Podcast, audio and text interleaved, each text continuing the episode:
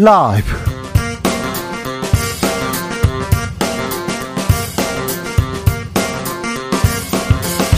2022년 10월 21일 금요일입니다. 안녕하십니까. 주진우입니다.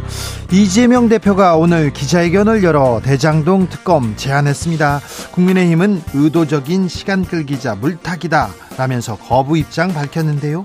민주연구원 압수수색 시도로 전면전에 돌입한 여야 앞으로 어떻게 되는지 박지원 전 국정원장에게 물어보겠습니다.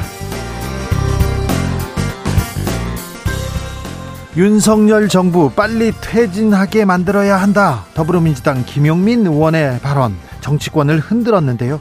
국민의힘에서는 반헌법적 선전포고 헌정지서 파괴라면서 반발했습니다. 민주당 내부에서도 비판 목소리 나오고 있는데 해당 발언 의미가 뭔지 김용민 의원에게 직접 들어보겠습니다.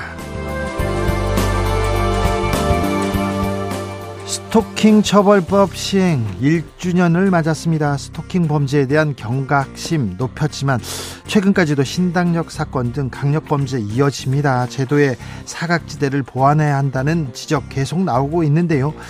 스토킹 범죄를 다룬 영화 라이너의 시사회에서 들려드리겠습니다. 나비처럼 날아 벌처럼 쏜다. 여기는 주진우 라이브입니다. 오늘도 자중차에 겸손하고 진정성 있게 여러분과 함께 하겠습니다. 10월 21일 오늘은 경찰의 날입니다. 제 77회 경찰의 날인데요. 기념식에 참석한 윤석열 대통령은 국민의 안전을 지키는 제복 입은 영웅이 존중받는 나라를 만들겠다. 이렇게 다짐해왔다. 이렇게 말씀하셨는데요. 경찰들 근데 윤 정부에 대해서 불만 많습니다. 불만 많아요. 어, 처우 좀 개선해 주세요. 이런 얘기도 나옵니다. 재직 기간 5년 이하의 경찰관 퇴직자가 계속 늘은다. 크게 는다. 이런 얘기 있는데 경찰 조직 내부에서 위기감 퍼지고 있는 분위기입니다. 그러니까 좀 처우도 좀 챙겨 주시고요. 검사들한테만 힘 막 실어 주고 막 그래서는 안 됩니다. 그러지는 않겠죠. 경찰도 경찰이 역할이 커진 만큼 아, 경, 커진 만큼 좀 대우도 좀 잘 해 주셨으면 좋겠습니다. 그래야 좀 자긍심을 갖고 열심히 일할 거 아닙니까? 자, 오늘은 경찰을 위한 응원 메시지 좀 보내주십시오. 아, 제가 어떤 경찰을 만났는데요. 이런 도움을 받았어요. 이런 얘기 있으면 해주십시오. 제가 어떤 경찰한테 신고했는데요. 수사 안 하고 그냥 뭐 뭉갰어요. 이런 얘기도 좋습니다. 아무튼 경찰관들 응원합니다. 메시지 받고 있습니다. 샵 9730 짧은 문자 50원 긴 문자는 100원이고요. 콩으로 보내시면 무료입니다. 그럼 주진우 라이브 시작하겠습니다.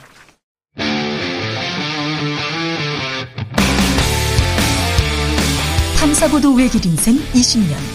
주 기자가 제일 싫어하는 것은?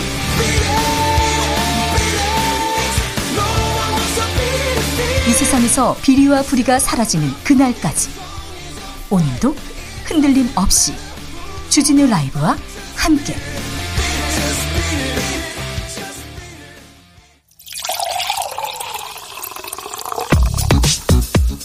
진짜 중요한 뉴스만 쭉 뽑아냈습니다. 주스. 정상근 기자 어서 오세요. 네, 안녕하십니까? 이재명 민주당 대표가 오늘 긴급 기자회견을 했습니다. 네, 어, 이재명 민주당 대표는 오늘 기자회견을 열고 대장동 사건에 대한 특별 검사를 요청하며 어, 수용을 촉구했습니다. 이재명 대표는 대장동 의혹 핵심 인물 중 하나인 남욱 변호사가 이 과거 이재명 성남시장을 10년간 찔렀는데 어, CR도 안 먹히더라라고 했던 점을 상기시키면서 대선 자금을 줬다는 게 말이 되나라고 반문했습니다. 민주당도 지금 총공세에 나섭니다. 네, 민주당 박홍근 원내대표는 이재명 대표를 둘러싼 압수수색이 224건 진행되는, 어, 진행되는 동안 김건희 여사 관련 압수수색은 한 건도 이뤄지지 않았다라면서 어, 김건희 여사 관련 의혹을 검찰과 경찰에 맡겨서는 규명될 수 없다라고 강조했습니다. 민주당의 분위기 어떤지 조금 이따 김용민 의원한테 자세히 물어보겠습니다. 국민의힘에서 뭐라고 합니까? 네, 주호영 국민의힘 원내대표는 이재명 대표의 불법 정치자금 수수 의혹 수사가 제대로 진행되고 있으니까 특 검으로 시간 끌기를 하려는 것이다라고 말했습니다. 아, 정진석 국민의힘 비상대책위원장은 손바닥으로 하늘을 가릴 수 없다며 적반하장이라고 주장했습니다. 검찰이 김용 민주원권 부원장 구속영장 청구했습니다. 네, 서울중앙지검 반부패 3부는 오늘 김용 민주연구원 부원장에 대한 정치자금법 위반 혐의로 구속영장을 청구했습니다. 어, 검찰은 김용 부원장이 유동규 전 성남도시개발공사 기획본부장 등과 공모해서 지난해 이 대장동 개발 민간업자 남욱 변호사에게 네 차례에 걸쳐 이 8억 4,700만 원의 불법 정치 자금을 수수했다 이렇게 주장을 하고 지금 있습니다. 지금 구속영장 실질 심사 받고 있죠? 네, 그렇습니다. 네. 오늘 밤 늦게 아니면 내일 새벽에 결과가 나올 것으로 보입니다.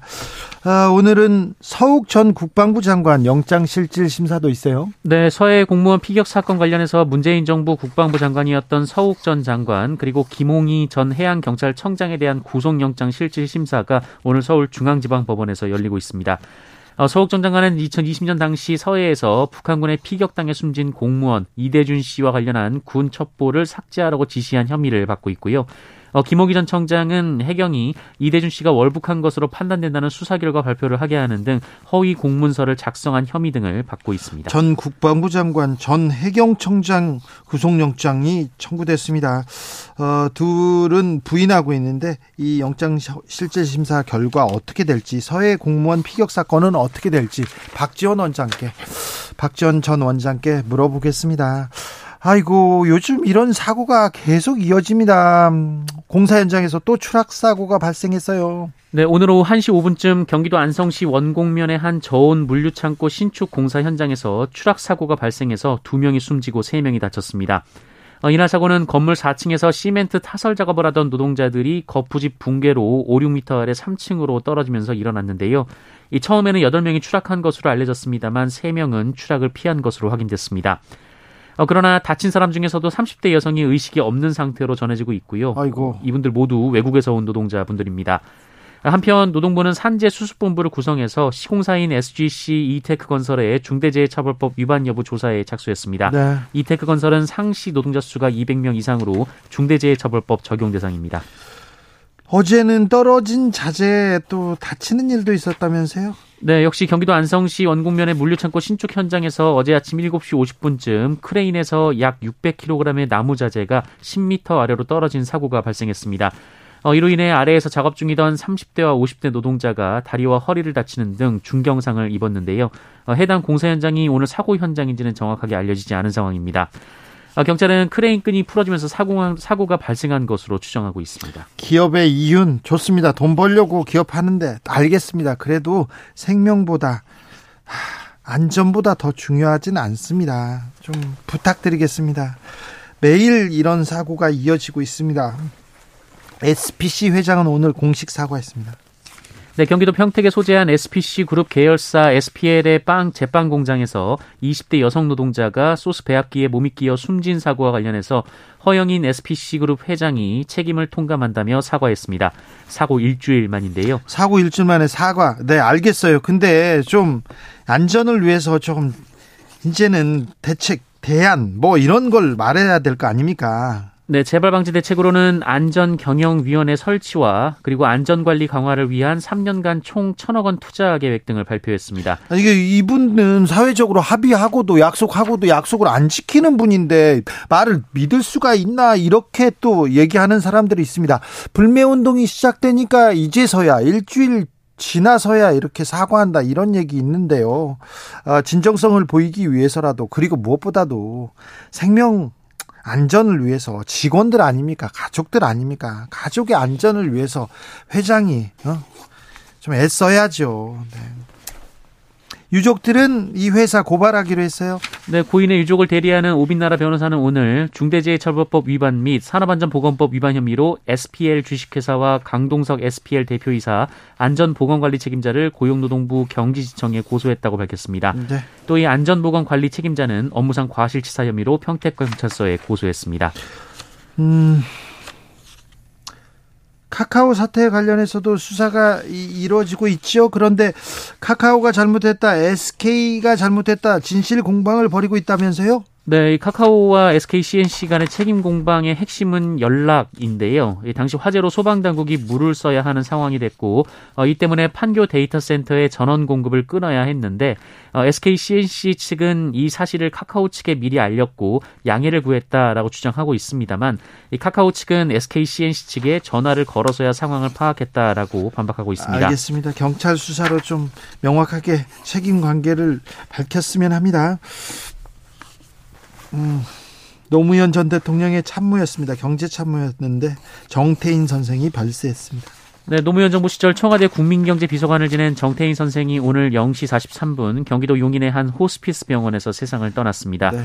올해 62인데요. 네, 고인은 지난 7월 지난해 7월에 쓰러진 뒤 폐암 4기 진단을 받았고 어, 이후 뇌종양으로 수술과 입퇴원을 반복해 왔습니다. 반인륜적인 악행을 저지른 성매매 업주들이 있습니다. 중형을 선고받았습니다. 네, 춘천지법 원주지원은, 어, 원주지원은 어제 특수폭행, 강요, 촬영물 등을 이용한 협박, 유사강간 등 16가지 혐의로 기소된 40대 어, 여성에게 징역 30년, 어, 그리고 그 언니인 50대 여성에게 징역 22년을 선고했습니다. 이분들 피해자들한테 목줄을 채우고 막 쇠사슬을 감고 막 그랬어요. 네, 심지어 개 사료를 섞은 밥을 주거나 끓는 물을 몸에 붓는 등 갖가지 수법으로 학대를 했는데요. 중형을 선고받았습니다. 중형에 처한 게 마땅합니다. 취임한 지 44일밖에 안 됐습니다. 영국 총리 부자 감세하겠다 이렇게 막 외치더니 결국 사임하게 됐습니다. 네, 리즈 트러스 영국 총리가 취임 44일 만에 사임을 발표하며 영국 역사상 최단명 총리가 됐습니다. 이 트러스 총리는 현지 시간으로 20일 오후 총리실 앞에서 기자회견을 열고 선거 공약을 지킬 수 없는 상황이어서 물러난다라며 다음 주 후임자가 결정될 때까지 총리직에 머물겠다라고 말했습니다. 어, 현재 영국의 집권당은 보수당으로 이 차기 보수당 대표 및 총리는 이르면 현지 시간으로 24일 결정될 것으로 보입니다. 네, 코로나 상황 어떻습니까? 네, 오늘 코로나19 신규 확진자 수는 2만 4,751명입니다. 네. 어제보다 680명 줄었는데요. 지난주 금요일과 비교하면 1,177명 늘었습니다. 네. 어, 직전주 비교를 기준으로 2주 연속 확진자 수가 늘고 있습니다. 늘고 있답니다. 네, 늘고 있어요. 그러니까 각별히 조심하셔야 됩니다. 주스 정상근 기자와 함께했습니다. 감사합니다. 고맙습니다. 3660님께서 청취율 조사 기간인데 전화가 와요. 저는 주진우 라이브 사랑합니다. 기다리시면 올 거예요. 네. 저런데 전화가 가야 되는데 전화를 어디로 하시는 건지 참. 어, 오늘이 77회 경찰의 날입니다. 경찰관님들 고맙습니다. 이런 문자 많습니다. 7649님께서 민중의 지팡인 경찰관님들 응원합니다. 감사합니다. 이런 얘기 많고요. 음, 6999님께서 큰아이 수해학습으로 경찰관님 취재 갔는데요. 너무 잘 받아주시고 저녁 7시가 넘었는데요.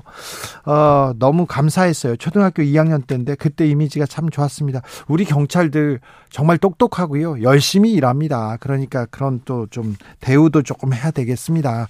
아, 경찰관님들 너무 감사하고 그런데 저한테 전화는 좀, 좀, 그만 좀 했으면 좋겠어요. 자꾸 좀, 자꾸 좋, 네.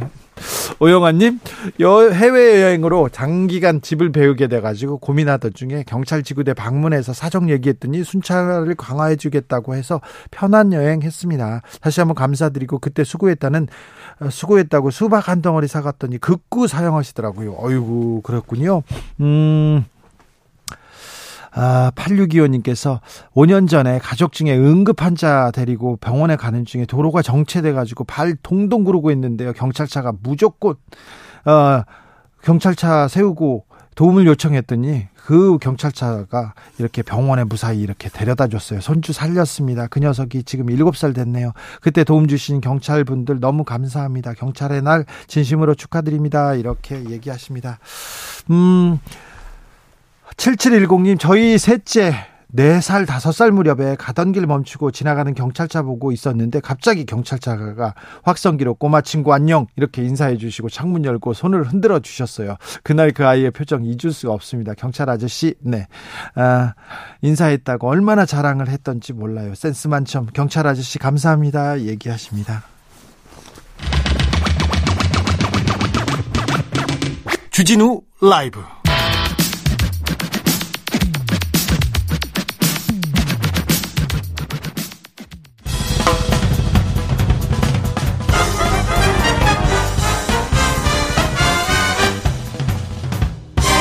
훅 인터뷰. 모두를 위한 모두를 향한 모두의 궁금증 훅 인터뷰. 이 땅의 정치는 죽었고 협치는 무너졌다. 이재명 대표의 최측근에 대한 검찰 수사 압수수색 계기로 민주당 윤석열 정부를 향해서 전면전 선포했습니다. 여야가 강대강으로 맞붙고 있는데요. 윤석열 대통령 퇴진을 언급한 김용민 의원에게 지금 이 상황 물어보겠습니다. 의원님 안녕하세요. 네 안녕하세요. 네. 김용민입니다. 네. 오늘 대장동 특검 하겠다 이렇게 이재명 대표가 기자회견을 열었습니다.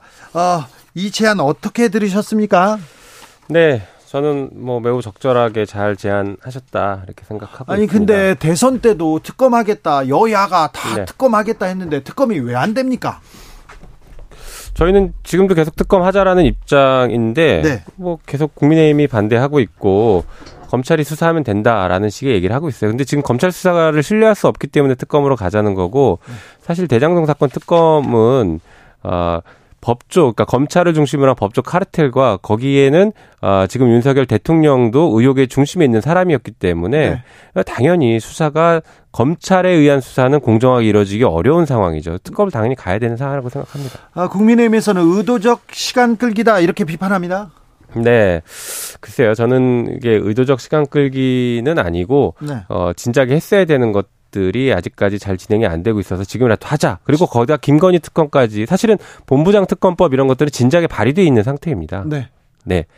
그 단독으로라도 이번에 대장동 특검 처리한다. 민주당은 이렇게 했는데 그러면 네. 어, 단독으로 합니까 이번에는?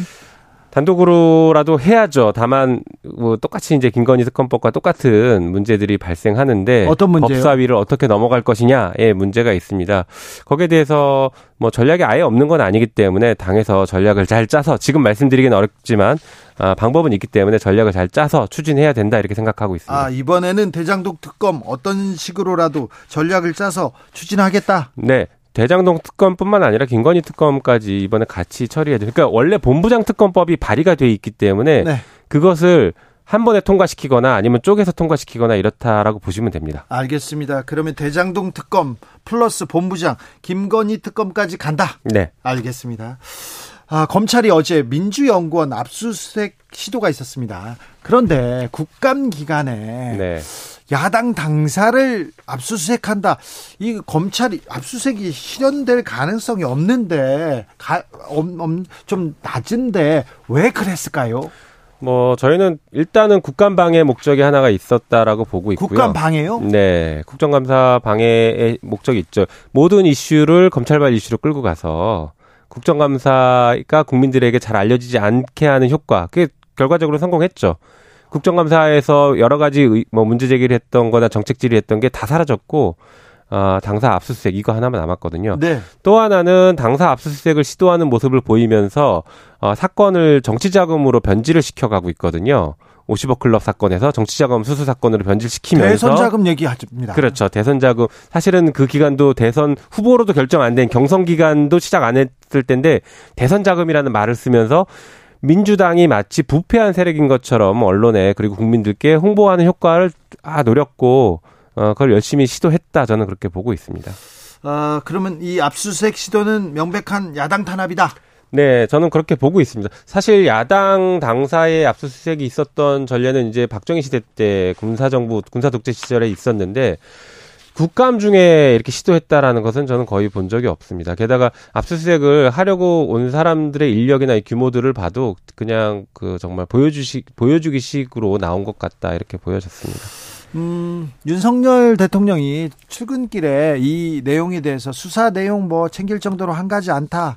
사실은 모른다. 이런 식으로 말씀하셨는데요. 어떻게 보셨습니까? 그 말을 믿으실 국민들이 얼마나 있을지 모르겠습니다. 일단 윤석열 대통령과 윤석열 정부는 아무것도 하지 않고 있고 오로지 어, 전 정부의 비판과 전 정부에 대한 수사, 아, 정치보복이나 그 탄압하는 수사에만 몰두하고 있기 때문에 대통령이 야당 당사에 압수수색하는 것을 몰랐다라고 하는 말을 과연 믿을 국민이 얼마나 있을지 모르겠습니다. 그리고 아, 이런 중요한 사건들은 일반적으로 어, 검찰이 법무부 장관에게 다 보고를 하도록 돼 있거든요. 사전 보고를 하도록 돼 있고 했겠죠. 했겠죠. 법무부 장관은 무조건 알고 있었고 이런 경우에는 민정수석에게 보고가 들어갔는데 민정수석 없앴지 않습니까? 그래서 대통령한테 직보했을 가능성과 아니면 그 이전에 그 검찰총장 시절에 보면은 대통령이 연락이 안 돼, 검찰총장이 연락 안 될 때 한동훈 그 당시 검사는 그 김건희 대통령의 부인인 김, 아니 그러니까 검찰총장의 부인인 김건희 씨에게 연락하는 방식을 취했거든요.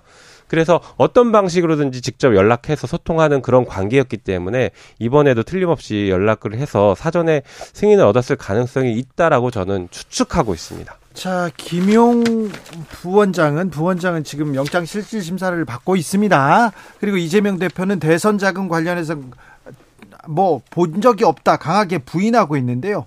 어, 당 내에서는 좀 어떤 우려가 나오고 있습니까?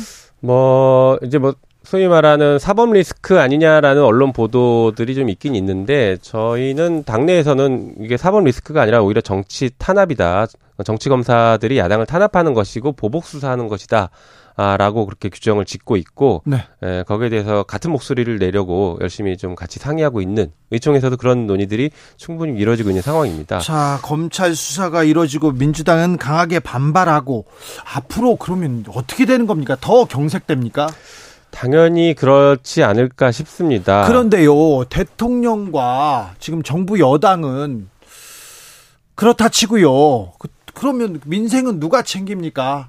그리고 국민 경제 이거 외환 위기 어떻게 챙깁니까? 민주당이라도 좀 챙겨줘야 되는 거 아닙니까? 맞습니다. 그래서 오늘 이재명 당대표도 이런 문제는 특검에 맡기고 우리 정치권은 민생에 집중하자 이렇게 좀 강조를 했던 것이고요. 아 특검에 다 넘기고. 네, 특검에 맡기고 이제 민생에 집중하자라고 했던 것이고요. 네. 저도 마찬가지로 맞다고 생각합니다. 그래서 이번 국감 같은 경우도 민생 국감으로 민주당이 어, 여러 가지 문제들을 지금 제기하고 있는데 갑자기 사정 정국으로 바꿔버린 것은 정부의 책임이죠. 예. 네, 그래서 이 문제는 사실 그러니까 정부는 윤석열 정부는 민생 문제, 경제 문제에 대해서는 아예 관심이 없는 정부처럼 보입니다.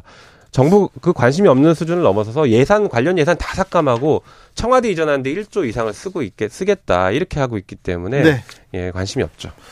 정부가 민생에는 전혀 관심이 없습니까? 민생은 안 챙기고 네. 어, 오로지 야당 탄압만 하고 있습니까? 거의 그렇다고 봅니다. 그래서 김용민 의원은 어, 청계광장에 나가서 네, 윤, 윤 대통령 퇴진을 언급하셨습니까? 네, 맞습니다. 뭐 여러 가지 이유가 있긴 한데요. 어, 그 대표적인 게 지금 방금 말씀 주셨던 그 민생 문제, 경제 문제에 대해서 그 무능을 넘어서 무관심. 음, 이거 이것이 굉장히 큰 잘못이다라고 생각하고 또 하나는 지금 헌법과 법률을 위반하는 방식으로 시행령 통치를 하고 있어요. 네. 어, 그 국회에서 만든 법을 정면으로 위반하는 뭐 경찰 경찰국 신설을 하거나 그다음에 고위공직자 인사검증단을 법무부에 만드는 것들은 정부조직법을 위반하는 것이고 검찰의 수사 범위를 축소했던 검찰청법을 위반한 시행령을 만들어서 지금 수사를 대폭 수사 범위를 대폭 늘리고 있거든요. 이런 것들은 헌법과 법률을 어, 대통령이 나서서 위반하는 것 아니냐라는 생각이 들고 있습니다. 그래서 이런 김용민 의원은 네. 법률가 출신입니다. 법률가인데 네. 이게 퇴진을 할 만큼 중요한 이유입니까? 어, 퇴진이라는 것은요.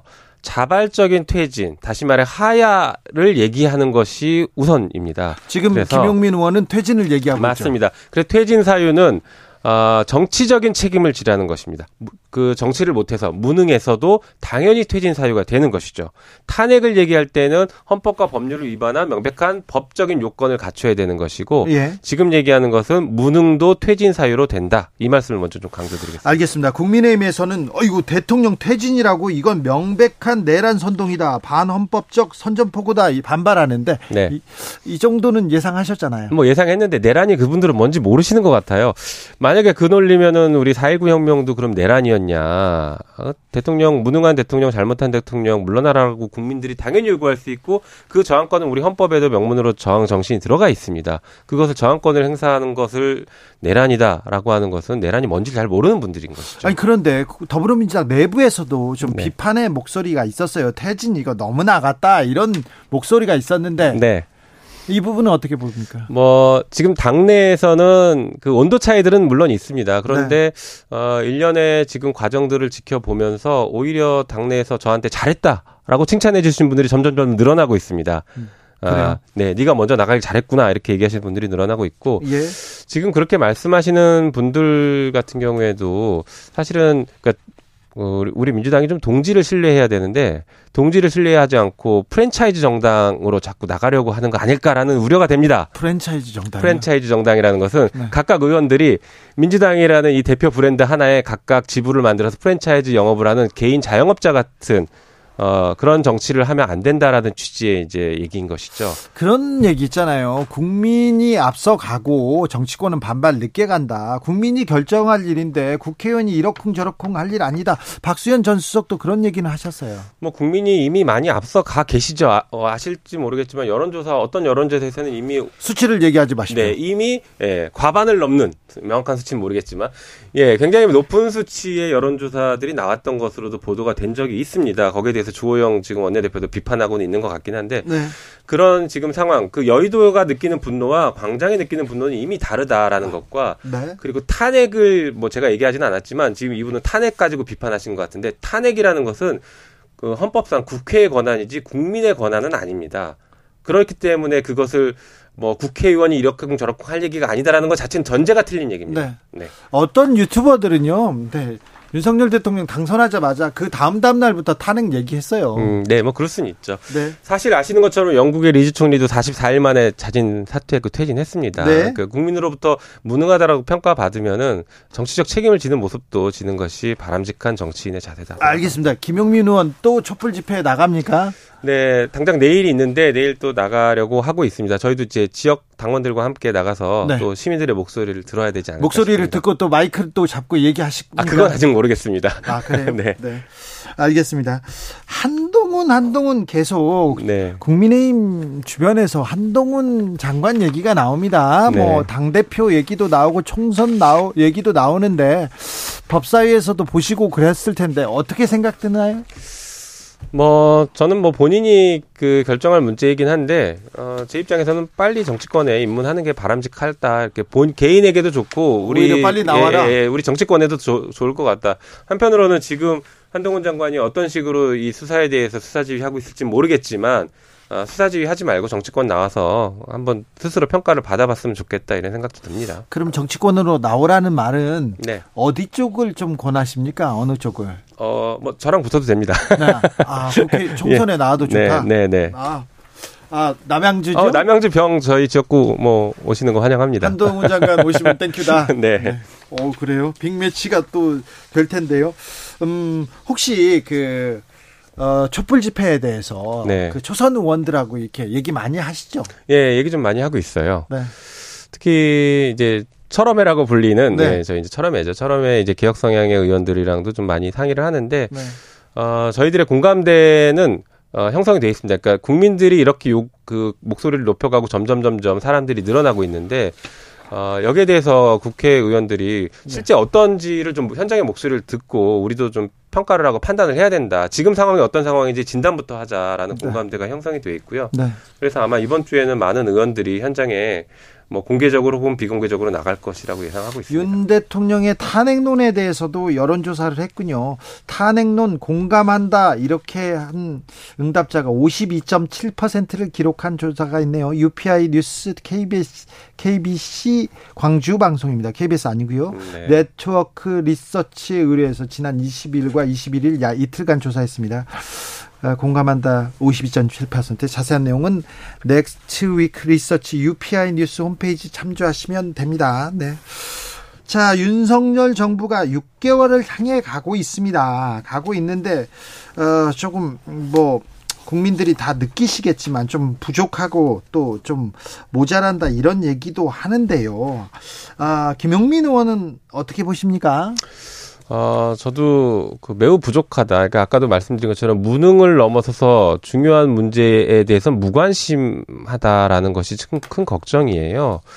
지금 뭐 경제 문제 그 뭐 고유가나 고환율 등등등 여러 가지 경제 문제에 대해서 이렇다 할 대책을 내놓지 못하고 있거든요. 오히려 미국 가서 외교 참사 욕설 파문을 일으켰고 그걸 덮기 위해서 언론을 탄압하는 모습들을 보이고 있고 아, 그런 것들에만 지금 관심이 있기 때문에 국민들도 그것을 잘 알고 계시는 것 같다 이렇게 네. 생각이 듭니다. 자, 저 정부 여당이 조금 부족하고 못하면 이때 또 민주당이 점수를 국민들한테 딸 때가 됐어요. 맞습니다. 네, 국민들한테 민생에서 또 국가 경제를 위해서 좀 유능한 모습을 민주당이 보여야 됩니다. 특히 저는 이번 예산 시즌에 굉장히 중요하다라고 생각하는데 지금 정부에서 가지고 온 여러 가지 예산들에 대해서 불필요한 예산은 과감하게 삭감하고 특히 그 검찰청법 개정안을 위반하고 있는 어, 검찰 수사권을 확대하고 있는 법무부 예산은 대폭 삭감하고 특활비도 대폭 삭감하고 하는 방식으로 가고 청와대 이전 비용도 전액 삭감하는 방식으로 청와대 이전 비용을 전액 삭감하면 그러면 다시 돌아가야 됩니까? 다시 돌아가란 얘기죠. 그것을 국회와 상의 없이 일방적으로 만들고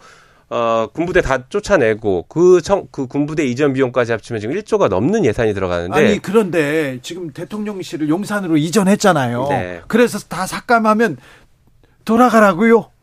저는 그게 맞다고 생각합니다. 그 돌아가는 방식에 대해서 다시 국회와 상의하고 어 정말로 나가야 될 필요성이 있다면 다시 한번 야당과 상의하고 여당과 상의해서 국회와 상의해서 어, 국회에게 증액 요청하는 방식, 예산이 왜 필요한지를 설명하는 방식들이 필요한데 그것을 전혀 진행하지 않았고 일방통행했기 때문에 저는 전액 삭감이 맞다고 봅니다. 여기까지 듣겠습니다. 네. 더불어민주당 김용민 의원이었습니다. 교통정보센터 다녀오겠습니다. 이현 씨. 대한민국 정치의 새로운 100년을 준비한다. 21세기형 국회 싱크탱크 정치연구소 영앤영. 정치권에 보내는 고급진 정치 컨설팅 오늘도 뜨겁게 분석해 보겠습니다. 영앤영의 첫 번째 영입니다. 최영일 시사평론가 어서 오세요. 안녕하십니까. 또 다른 영입니다. 엄경영 시대정신연구소장 어서 오세요. 네, 안녕하세요. 네.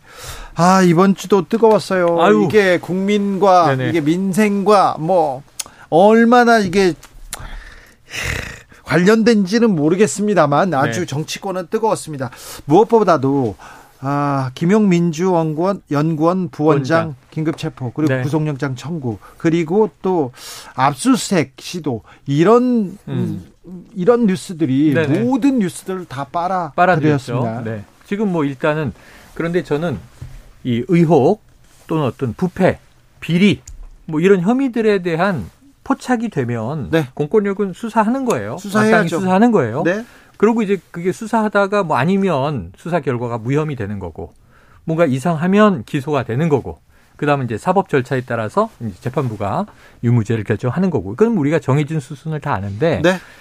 가장 이번 주에 묘한 대목은 이거예요. 국정감사 3주차 민주당사 안에 있는 민주연구원 부원장 자리를 이제 압수수색한다는 건데 굳이 그랬어야 하나? 지금 지난 11일에 임명돼서 임명장 받고 세 번 출근했다는 거 아닙니까? 그리고 이제 한시간씩 남짓 있어서 뭐 도합 세시간 개인 비품은 와 있지도 않고 컴퓨터 들고 가려고 하면 이 컴퓨터는 공용 컴퓨터고 다 공용 자리고 부원장이 10명인데 상근 3명 중에 1명이긴 한데 급여 받는 상근직도 아니고 또 이 정시 출퇴근하는 상근직도 아니었다는 거 아니에요. 그러니까 이건 굉장히 검찰 입장에서는 압수수색을 할 곳이 여러 곳이 있어요. 그런데 굳이 민주당사를 치고 들어간다.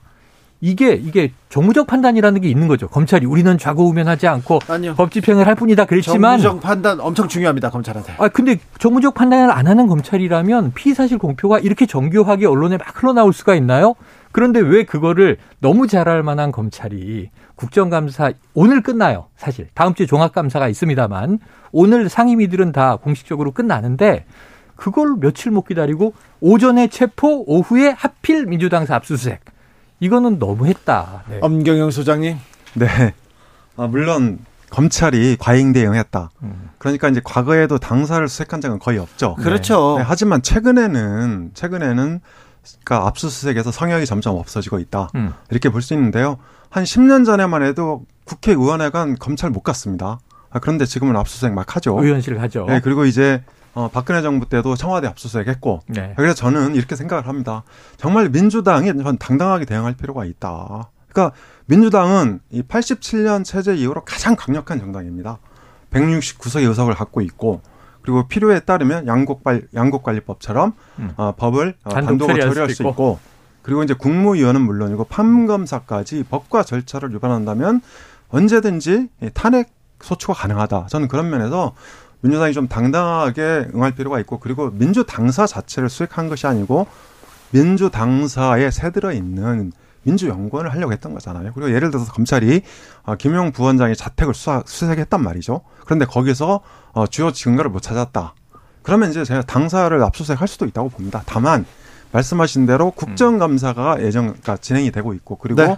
바로 이제 대검 그 국정감사 앞두고 압수수색했단 말이죠. 네. 그래서 아, 의도적으로 또는 결과적으로 이슈를 키우려고 했던 거 아니냐. 오해받을 만한 뭐, 여지가 아니, 오해를, 있다. 예, 오해를 받을 수 있다 이렇게 생각합니다. 자, 그래서 이게 생각해 보시면 오전에 이 그 김 부원장을 체포했잖아요.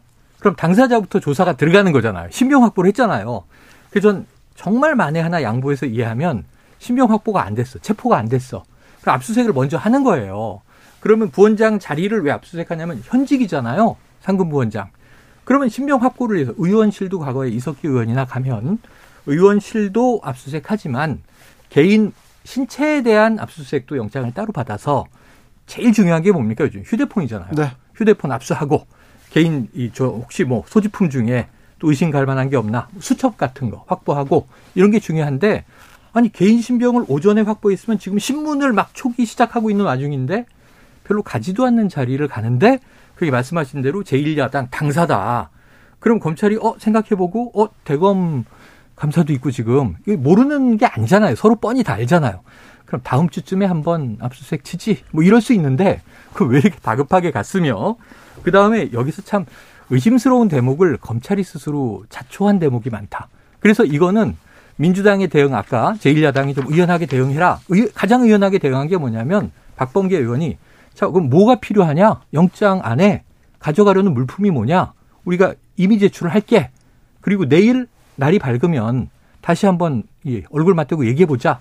근데 윤석열 대통령이 굉장히 좀 국민들이 오해할 수 있는 발언을 했어요. 지금 야당이 여당일 때를 생각해 보십시오. 네. 언론사까지 며칠 동안 압수수색 하지 않았습니까? 네. 채널 A를 사흘 동안 압수수색 시도를 했는데 대치해서 못 들어갔고 예. 사흘 후에 이미 제출한 거예요, 결국. 그리고 아까 말씀하신 청와대 압수수색 당한 적 없어요. 이미 제출을 했어요. 결국은 못 들어가고 다 결국 그런 식으로 끝났는데 다른 데는 성역이 없으니까 다 압수수색 한 것처럼 얘기를 해버리면 민주당사만 지금 뭐 성역이냐 이렇게 되는데 그 방식을 제출했는데 제안을 했는데 검찰이 거부 그리고 야간 영장을 따로 가져와서 심야에라도 우리는 이거 바로 가야 되겠다. 뭐가 그렇게 급한데요? 민주연구원이라는 자리가. 그래서 이거는 검찰이 아까 말씀하신 대로 과잉 압수수색으로 비춰지면서 오해를 자초했고 이 불에 기름을 부어 버려 놓고는 아유 우리는 좌고면하지 않고 법집 행을 할 뿐입니다. 이렇게 얘기하면 글쎄요. 글쎄. 근데 시기적으로 다음 주에 압수수색은 거의 불가능합니다. 왜냐하면 25일 화요일인데요. 윤석열 대통령 국회 시정연설 예정돼 있고 네. 그리고 월요일은 말씀하신 대로 국회 종합감사가 있습니다. 그, 그러니까. 관련자들이 다 가야 되고 이번 주도 안 되고요. 다음 주도 안 되고 그 다음 주도 안 될 건데 왜 이렇게 검찰은 이런 선택을 했을까 이렇게 조금 한번 생각해 아니 지금 봅니다. 윤 대통령의 다음 주 일정 때문에 국회에서 불미스러운 상황을 이 검찰이 이제 빌미를 제공하면 안 된다라고 지금 얘기하셨으니까 이미 만들었는데요. 지금 대검찰청 감사는 뭐 엊그제였고 오늘은 교육위에서 마지막 날 이제 김건희 여사 논문 표절 의혹에 대해서 이 두 대학의 총장들이 와서 증인으로 지금 이제 이 증언을 하고 있고 이런 상황인데 그렇게 하루하루하루 스케줄을 따지면 검찰이 다 정무적 판단을 해야 되니까 압수수색하기 어렵거든요. 근데 하필이면 그 어려운 와중에도 그럼 아니 대통령의 시정연설은 중요한데 국회 국정감사는 안 중요합니까? 행정부 일정도 중요하지만 입법부 일정도 중요한데 지금 딱 이 저 엄 소장님 말씀 들어보면 검찰은 어유 대통령 일정은 우리가 보호해야지 아, 입법부 일정 우리 날 바 없어 치고 들어가 국정감사는 뭐 난리 나도 우리 상관없어 이런다는 겁니까? 안 되잖아요. 다 자, 존중해야지. 우리가 시각을 좀 달리해서 이렇게 보죠. 음. 자, 이번 국감은 기억하시겠지만 처음에 윤석열 대통령 비속어 논란을 시작을 했어요. 외교 참사로 시작을 했죠. 예, 야당 그리고- 입장에서는. 예, 그리고 이제 그 국감 말미에 갑자기 이재명 대장동 의혹이 이제 나와서 음. 예를 들어서 윤석열 대 이재명. 그러니까 이 포스트 대선으로 국감이 치러졌단 말이죠. 예. 물론 중간에 카카오가 조연으로 잠깐 등장하긴 했지만 네. 그런- 그런데 사실 이재명 대표에 대한 전방위적인 수사는 윤석열 대통령 당선되고 정부가 출범하면서 이미 내- 예고돼 있었다. 그리고 이미 예고된 수순이라고 우리가 다 예측하고 있었잖아요. 왜냐하면 자 지금 윤석열 정부의 검찰은 과거 문재인 정부에서 5년을 경험했단 말이죠. 그야말로 탈탈 털렸잖아요. 음. 검찰 수사권 완전 박탈, 검수 안박까지 이런 상황에서 그러면 이재명 대표에 대한 비리가 나왔다. 수사할 수밖에 없는 거잖아요. 그리고 그것은 자 유, 유동규 전 본부장이 오늘 첫 번 오늘 처음으로 재판에 출석했어요. 어저 음. 어저께 새벽에 네, 나와서 네, 네. 어제 자정에 나왔죠. 그러면 적절하게 저는 압수수색 했다고 봅니다. 다만 이것이 자 제1야당이라서 못 들어갔냐. 그건 옛날 프레임에 불과합니다. 자, 민주당 당당하다면 협조해주면 되는 자, 거죠. 한 걸음 더 나가 보겠습니다. 오늘 이재명 대표가 기자회견을 열고 네네. 그래 특검. 다 특검하자 특검으로 다 넘기고 네네. 넘기고 우리는 민생으로 가자 얘기했습니다. 그랬더니 어, 국민의힘에서는 바로 거절했죠. 물타기라고 바로 거절합니다. 이게 당연한 게 이제 여당 입장에서는 지금 여당 시각으로는 검찰이 아주 잘하고 있는 거죠. 속도 내고 있고 그리고 지금 이제 보니까 이재명 대표의 사법 리스크를 얘기할 거리가 너무 풍성해졌어요. 자 왜냐하면 측근이 다 있어. 예를 들면 뭐 이화영 전 평화부지사 지금 뭐로 돼 있습니까? 쌍망울 관련 뇌물 혐의로 구속돼 있죠. 예. 그다음에 정진상 실장 민주당의 요직을 맡았는데 맡은 지 얼마 안 돼서 성남 FC에 사실상 구단주 역할을 했다. 네. 이런 혐의로 지금 수사 대상이 됐죠. 거기다가 최측근이라고 달랑 두 명, 정진상, 김용 이렇게 언급이 됐는데 김용 이제 지금 부원장도 이번에 이제 바로 대선 심사 이건 제일 커요. 있습니다. 대선 자금이 언급됐기 때문에 바로 이제 체포됐고 구속영장 실질심사 결과가 오늘 밤 내일 새벽에 나온단 말이에요. 그럼 이게 올감해 가는 과정이 올가미가 점점 점점 좁아지고 있는 거죠. 그럼 그 마지막 정점은 이재명 대표인데 자, 이 민주당 관점이나 혹은 뭐 여야 관점이 아니라 그냥 국민 관점에서 보면 국정감사에서 계속 얘기됐던 거 지금 거의 민주당이 얘기도 안 하고 사라졌는데 처음에 민주당의 전략적 카드는 뭐였냐면 김건희 특검이었어요. 심지어는 혹은 그럼 쌍특검 네. 예전에 예전 이야기가 그런데 지금 오늘은 김건희 뺐어요 민주당이 쌍특검 얘기도 빠졌어 대장동만 가지고 그럼 특검하자 아니 또또 김건희 예. 특검도 한답니다. 아까 아, 아니, 김용민 의원 그것도- 얘기하는데 그것도 일관적으로 추진한다라고 민주당 의원들은 얘기하고 있는데 네. 지난 3주 동안에서 처음에 등장했던 카드인데 지난 두 주는 뭐 별로 말이 없었죠. 예. 언론에도 안 나왔고 오늘 교육위에서 그냥 이제 총장들한테 이게 합당하냐 이렇게 물어보는 게 다예요. 지금까지는 끝나고 나면 해야 되는데 앞으로 타이밍이 언제 있겠습니까? 김건희 특검 얘기할. 왜냐하면 지금 공세에서 수세로 완전 전환됐단 말이에요. 민주당이. 그러니까 이런 상황들을 보면 오늘 이재명 대표는 적절한 얘기를 했는데 지금 여당은 절대 안 받는다. 특검은 안 될 거예요. 왜냐하면 검찰이 잘하고 있다고 생각하니까 지금. 근데 문제는 검찰이 지금 잘하고 있는 것인가? 서해 공무원 피격 사건 지금 서욱 국방부 장관 김홍희 전 해경청장 오늘 구속영장 실질심사. 심지어 같은 주간에 또 이 탈북 어민 북송 관련해서 노영민 전 청와대 비서실장 소환 조사 12시간. 거기다가 이제 이재명 대표의 최측근 또 체포 구속영장 청구. 지금 이게 이번 주에 다 벌어지고 거기 당사까지 치고 들어가요. 근데 문제는 도이치모터스 주가 조작은 언제 수사 결과 발표 나와요? 자, 이, 그 얘기는 이, 이 질문을 국감에서 했더니 아이 통상 늦어집니다. 근데 왜 어떤 건 이렇게 빠르고 정광석화처럼 어떤 건 저렇게 더딘지 그게 딱 경계가 너무 명확하다 하다 보니까 이거 너무 검찰이 좀 여기서도 속도전을 오버하면 국민 여론에 약간 역풍이 생길 수 있다. 네. 이걸 좀 저는 검찰이 검찰 스스로를 위해서 공정성을 유지하기 위해서 완급 조절 해주는 게 좋겠다. 이런 조절 자, 조언을 이제, 드립니다. 아, 이재명 대표가 오늘 아, 특검하자 이렇게 제안을 했죠 기자회견을 통해서. 아, 그런데 저는 일단 아, 이재명 대표는 지난 대선에 당선될 뻔했습니다. 0.78% 네네네. 포인트 차이로 졌지만 그리고 지금 제1야당 대표죠. 네. 그리고 차기 주자 1위를 달리고 있는 분입니다. 그런데 사실 여부를 떠나서 아, 대선 자금 의혹이 불거졌다는 것 자체가 일단 충격적입니다. 음. 그리고 김용 부원장은 이재명 대표가 유일하게 유의하게 인정한 정진상 정무실장하고 함께 네. 인정한 핵심 측근인데요. 자, 그러면 핵심 측근이 만약에 돈을 받았다면 물론 본인이 직간접적으로 연관이 안 돼 있다 하더라도 음. 저는 정치적 책임이 있다고 봅니다. 그러면 네, 오늘 네. 특검 기자회견을 할 때 최소한 정치적 책임에 대해서는 언급이 좀 있어야 된다. 음. 아, 그런 게 좀 아쉽고 책임 있는 정치인 자세가 아니다. 이렇게 전 말씀드리고 싶고요.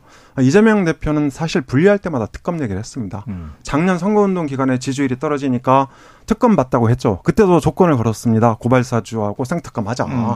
그리고 올 9월에도 이재명 특검 받겠다. 그런데 거기에 뭘 걸었냐면 말씀하신 대로 김건희 음. 특검 같이 걸었어요. 네. 근데 제가 보기에 김건희 특검하고 이재명 특검은 다릅니다. 형평성이나 뭐 기타. 그리고 이제 김건희 김건희 여사가 대선에 출마할 일도 없을 뿐더러 그죠? 또 이 차기 정치 지도자도 아니란 말이죠. 자 그런 면에서 저는 이재명 대표가 분리할 때마다 특검 얘기를 꺼내고 그에 대한 진정성 얘기 안 한다. 그러니까 이재명 대표의 핵심 리스크는 바로 불신입니다. 음. 그래서 지금 그 당대표 되고도 지지율이 별로 안 나오는 거거든요. 저는 그런 면에서 이재명 대표의 특검 제안이 진정성이 있었나 이게 좀 의심스럽고요. 그리고 어, 윤석열 대통령 의혹과 같이 하자 그랬어요. 그러니까 2011년에 부산 저축은행 어, 주인 검사로 어, 수사했다는 거 대장동. 아 그리고 또 어, 김만배 화천대유 대주주 누나가 샀다는 어, 윤석열 대통령 네. 부친 집 이거 같이 수사하자 하자고 했단 음. 말이죠. 네. 그런데 이 현행범이 아닌 이상 현직 대통령은 소추할 수 없습니다. 네. 기소할 수가. 물론 수사는 할 수 있어요. 예, 수사는 할수 네, 있어요. 네, 수사는 할 수 있는데 소추할 수 없는 없단 말이죠. 그럼 시댁이 없단 말이에요. 네. 그럼 차라리 자 정권을 민주당이 장악을 하든 아니면 국민의힘이 다시 정권 재창출을 하든 대통령 끝나고 마음대로 실컷 수사하면 됩니다. 음. 왜 그걸 무, 무리하게 같이 끼워 맞추려고 합니까? 그래서 지금 말씀하신 대로 이게 정치적인 제안을 한 건데 쌍특검을 이제 혹시 청취자분들이 오해할 수 있는 게 네. 그럼 특검 하나가 만들어지는데 뭐 김건희 사건도 다르고 이재명 사건도 다르다 이건 아닌 거고 아니 그렇죠. 다른 각각 특검을 다른 네. 특검이 이제 임명이 돼서 가는데 자 우리도 하나를 내놓을 테니 당신들도 하나를 내놔라. 왜냐 면 국민적 의혹은 여야 구분 없이 예를 들면 이재명이 수상하면 김건희 여사는 안 수상하고 김건희 여사가 수상하면 이재명은 결백하고 이 진영 논리인데 그 일반 국민들이 보기에는 다 수상해. 수상한 건 다 해볼 필요가 있죠. 그래서 우리 쪽도 하나 내놓을 테니 그쪽도 하나 내놓으시오. 이런 정도의 정치적인 딜이라고 생각을 하고 예. 안 받아들여질 가능성까지도 고려하면서 이제 던진 거고요. 지금 하나도 안 됐잖아요. 여야가 뭐 합의가 되겠습니까? 특검이 오늘의 제안도 안 될 거라니까요. 왜냐하면 여당은 지금 너무 검찰을 신뢰하는 입장이야. 네. 근데 민주당은 너무너무 불신하죠. 이 시각 차이가 180도 다르기 때문에 안 되는데 합의가 이루어지지 않을 거기 때문에 근데 이걸 던지지 않을 수는 없는 게 자, 민주당 차원에서는 지금 검찰의 이 행태가 신뢰스럽지 못하다. 이건 굉장히 정치 공작적인 냄새가 난다. 그래서 이게 하명 수사냐, 뭐 정치 탄압이냐 얘기를 하고 그것을 검찰이 굳이 당사를 밀고 들어가려고 함으로써 그 불신을 자초해버린 또 측면도 있다. 이게 네. 패착이다. 이렇게 말씀드리는 거고요. 그럼 앞으로 이게 어떻게 흘러가야 되냐면 어쩔 수 없죠. 일차적으로는 지금 검찰의 조사가 나와야 되는데 저는 아까 살짝 지금 이제 엄 소장님이 충격적이다. 이렇게 표현하신 게 매우 수사적 전략이다. 하나도 안 충격적이에요. 화천대유에서 뭐 수천억의 당군 일의 최대 수익을 냈고 내도록 한 것은 상한선, 이 캡도 씌우지 않은 이재명 당시 성남시장이 밀어준 거고 그것은 담합 관계고 이 중에 적지 않은 돈이 대선 자금으로 흘러갈 거야라는 얘기는 여당에서 당신 야당이었죠. 계속 주장했던 거예요. 그때 나온 게 세 글자예요. 저수지, 저수지가 있다. 저수지를 찾아라. 돈의 흐름을 찾아라. 그래서 결국은 돈 받은. 사람이 네. 도둑이다. 이런 얘기를 이재명 대표가 하는데 네. 누가 걸렸냐면 그때 곽상도 전 의원이 나왔잖아요. 네. 그 아들이 툭 튀어나오는 바람에 여야가 다 걸려 있네, 결국은. 근데 지금도 보면 50억 클럽은 사라져 있고 결국은 그 1년여 동안 얘기됐던 것의 귀결이 없나 보다. 성남 FC 나오고 쌍방울 나오고 하다가 이제서야 했어요. 나온 거죠. 네, 나왔어요. 지금 나왔어. 이제서야 나온 거죠. 자, 6374님 대선 때 두 여야 두 후보 모두 국민 앞에서 약속했습니다. 쌍특검 가야 한다고. 특검 얘기했는데 왜 가지 않는지 검찰은 예나 지금이나 국민들에게 믿음을 주지 못합니다. 검찰 개혁은 요원한 건가요? 얘기합니다. 아, 7383님은 정치인들은 사오정인가요? 자꾸 억지 부리고 거짓말하고 딴소리만 합니다. 어, 참, 얘기를 하는데, 인지에 그런데 압수수색 얘기가 나오고 특검 얘기 나오면서 또 전국은 경색돼 있는데 또 급 경색 또 네네네네네. 됩니다. 이거 어떻게 풀어야 됩니까? 아니, 자, 그래, 저는 예, 말씀하세요. 제가 보기에는 민심이 중요하다. 음. 그러니까 뭐 저는 충분히 최영일 평론가 말씀하신 거 뭐 대부분 동의합니다. 음. 하지만 민심이 이걸 어떻게 받아들일 거냐. 그러니까요. 검찰이 움직이는 거 그리고 그렇습니다. 특검 던진 거 거- 국민들은요. 네, 그렇습니다. 그래서 국민들은 굉장히 중요한데 오늘 한국갤럽 여론조사가 아주 절묘하게 나왔습니다. 음. 윤석열 대통령이 1%포인트 떨어졌죠. 네. 떨어지고, 어, 이 보수층에서는 결집이 높아졌는데, 어, 이를테면 중도층에서 빠졌어요. 음. 그러니까 중도층이 안보 이슈와 이번에 어, 이 김용 부원장 수사에 대해서 별로 반응하지 않고 있는 겁니다. 음. 그런데 이 중요한 사실이 또 하나 있어요. 민주당 지지율도 지난 지난달에 아 지난주에 비해서 5% 포인트 떨어졌습니다. 같은 갤럽 조사에 아, 그렇습니다. 추이가. 그러니까 결국 이재명 사법 리스크가 민주당 지지율에 반영이 되고 있다. 국민이 싸늘하게 보고 있다. 이걸 반증하는 것입니다. 네, 네. 그래서 윤석열 대통령이나 검찰만 탓할 것이 아니고 민주당은 민주당과 이재명 대표 행태에 대해서 성찰하고 돌아봐야 된다 이렇게 생각을 합니다. 네, 뭐 대체로 그 분석엔 동일해요. 그런데 문제는 뭐냐면 우리가 지금 바라보는 게 하나는 검찰의 수사지만 아까 말씀드린 대로 이게 부패나 비위에 혐의가 있으면 수사하라니까요. 근데 합리적으로 차분하게 수사하면 되는데 저는 자꾸 이 검찰이 왜 믿업지 못하냐면 네. 언론의 중심을 장악하려고 하는 것 같은. 예를 들면 이게 미묘한 게 김용 부원장이 체포된 게 엊그제예요. 예. 48시간 지나서 오늘 풀려나야 되는데 구속영장 친 거고. 아까 엄 소장님이 말씀하셔가지고 네. 아, 한국 여론조사. 갤럽 여론조사 어. 개요 얘기해야 됩니다. 지난 18일에서 20일 동안 조사했습니다. 그 조사 개요는 자세한 내용은 중앙선거 여론조사 시-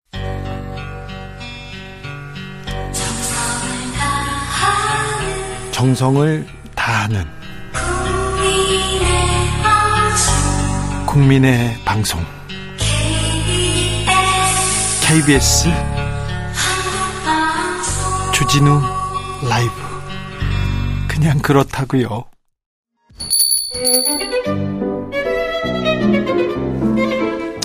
어서 오십시오. 고품격 정치 토크의 세계로 오신 여러분 환영합니다.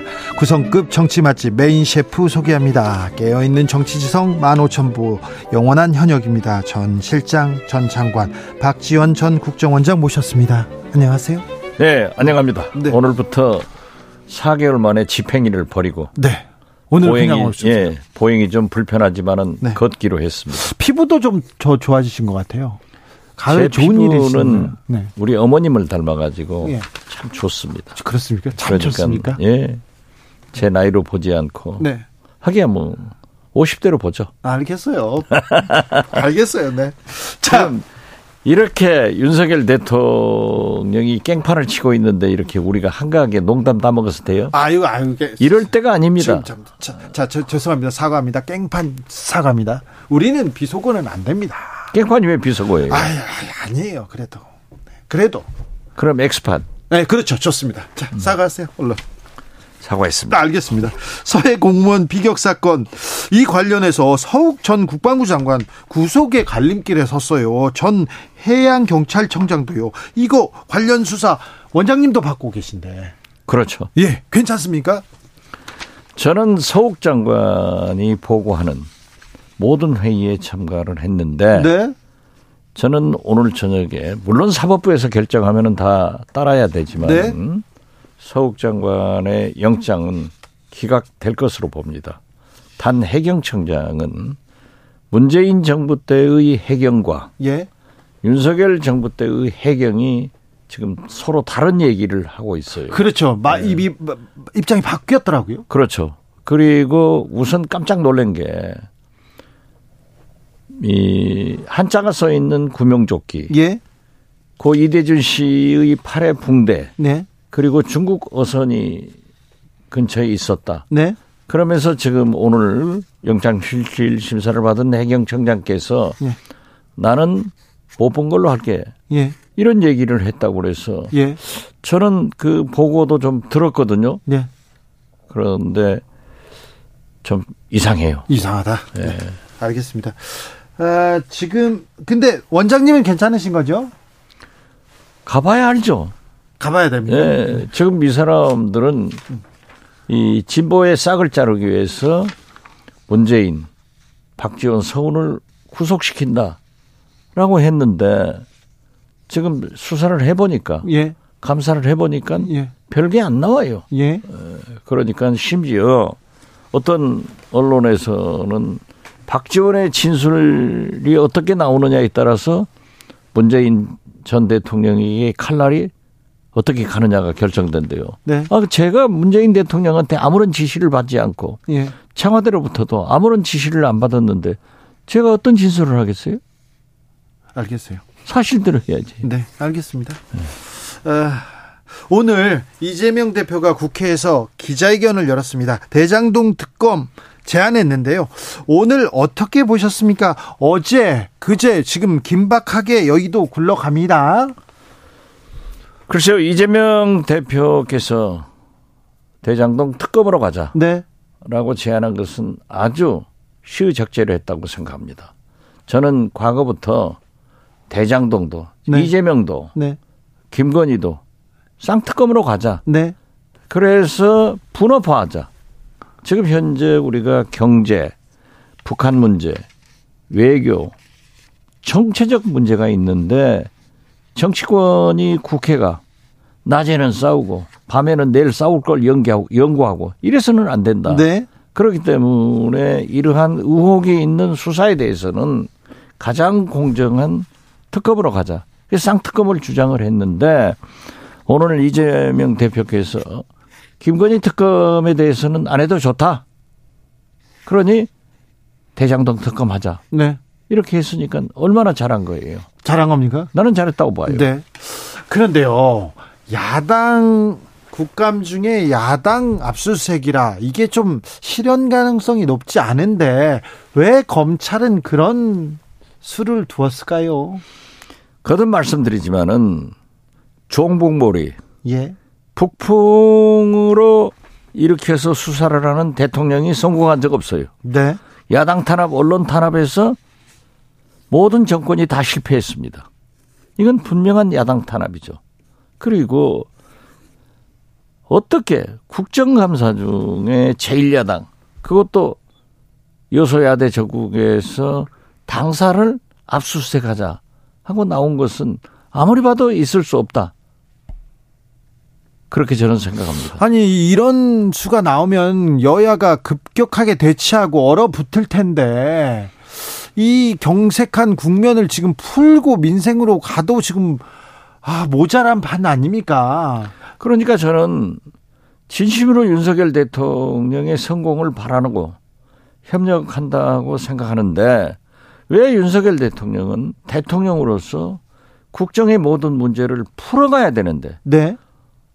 헝클어진 실타래도 풀어가야 되는데 그렇죠. 대통령 스스로가 저렇게 문제를 일으켜서 자꾸 이슈를 만들어 가지고 여야가 싸우게 만드는지 도저히 이해가 할 수가 없어요. 아, 여야가 싸우면 안 되고 지금 뭐라도 좀 힘을 합쳐서 한 발씩 한 발씩 앞으로 가야 됩니다. 정부 여당 특별히 대통령은 여야를 조금 다 이렇게 다독이면서 앞으로 가야 되는데 이거 안 보여요. 이런 걸 보면은 대통령께서는 집권 5개월 만에 전 국민의 대통령이 아니라 태극기 부대 20, 30% 국민을 대통령으로서 거기만 끌고 가겠다. 그리고 진보 세력은 싹을 자른다. 이런 시중의 말이 사실로 입증되고 있지 않느냐. 저는 그렇게 봐요. 굉장히 우려됩니다. 종북에 대한 얘기를 쏟아내고 그 다음에 핵 얘기를 하고 그 다음에 검찰 수사 계속 이어지고 그러면서 한쪽 진영 그것도 아주 극히 일부분만 보고 정치하는 거 아니냐 이런 얘기는 계속 됩니다. 그렇죠. 그러니까 대통령께서 나는 당무에 개입하지 않는다라고 하시면서도 전당대회를 앞두고 원외 지역 위원장들을 청와대로 초청, 초청해서 예. 여, 오찬 연설을 하시면서 네. 비록 질문이 나왔다 하더라도 나는 종북 주사파하고 협치를 하지 않는다. 그러면 대통령의 협치의 대상이 누굽니까? 민주당, 네. 정의당입니다. 네. 특히 민주당은 반드시 협치를 해야 된다라고 보수건, 진보건 다 요구했잖아요. 예. 그러면 그것은 누구를 지칭했는가? 뭐 당신은 지금 종북 주사파는 본인이 알고 있을 것이다. 본인이 알면은 국가에서 처벌하지 않습니까? 네. 대통령은 주사파인지를 알면 그 사람을 고발해서 조사를 받게 해야 돼요. 그렇죠. 국가보안법에. 그렇죠. 네. 그런데 본인이 알 것이다? 이건 말도 안 되죠. 이렇게 함으로써 협치를 완전히 말살시켜버리는 네. 그리고 국정감사 중에 이 대치 전국에 불타는 집에 휘발유 기얹어 버리잖아요. 네. 더 타죠. 아무튼 종북 주사파가 지금 거의 멸종된 거 아닙니까? 아니 지금 친일파가 있습니까? 종북 주사파가 있습니까? 물론 소수의 예. 그러한 사람들이 있겠죠. 그러면 국가보안법도 있고 형법도 있고 대통령이 알면 그 사람들 고발해서 반드시 색출해서 조사를 해야지 본인이 알 것이다. 이런 무책임한 말씀을 어떻게 대통령으로서 합니까? 불고지죄 갑자기 생각납니다. 그렇죠. 네. 옛날에 있었는데 탄압 많이 받으셨는데. 아, 대, 뭐, 국민의 여야가 아니라 보수 진보가 아니라 국민의 대통령이 돼야 되는데 지금 윤석열 대통령 국민의힘에서도 또 일부만 보고 정치를 한다는 지적 계속 나옵니다. 좀 유념해 주십시오. 그래서 그런지 아, 대통령 국민의힘 좀 탈당해야 된다 이런 탈당 얘기도 제기되는데 어떻게 보십니까? 글쎄, 그러한 얘기가 회자되고 있는 것으로 알고 있는데요. 만약 오늘 갤럽 여론조사 네. 숫자를 얘기하면은 또 네, 길어지니까 네. 말씀은 하지 않지만은 저런 여론조사가 계속된다고. 네, 또 앞으로 총선을 앞두고 예, 총선에 패배하면은 저는 국민의힘에서 윤석열 대통령의 출당 네, 또는 탈당 공고가 나온다 총선 때 이렇게 봅니다. 알겠습니다. 총선이 중요하네요. 그렇죠.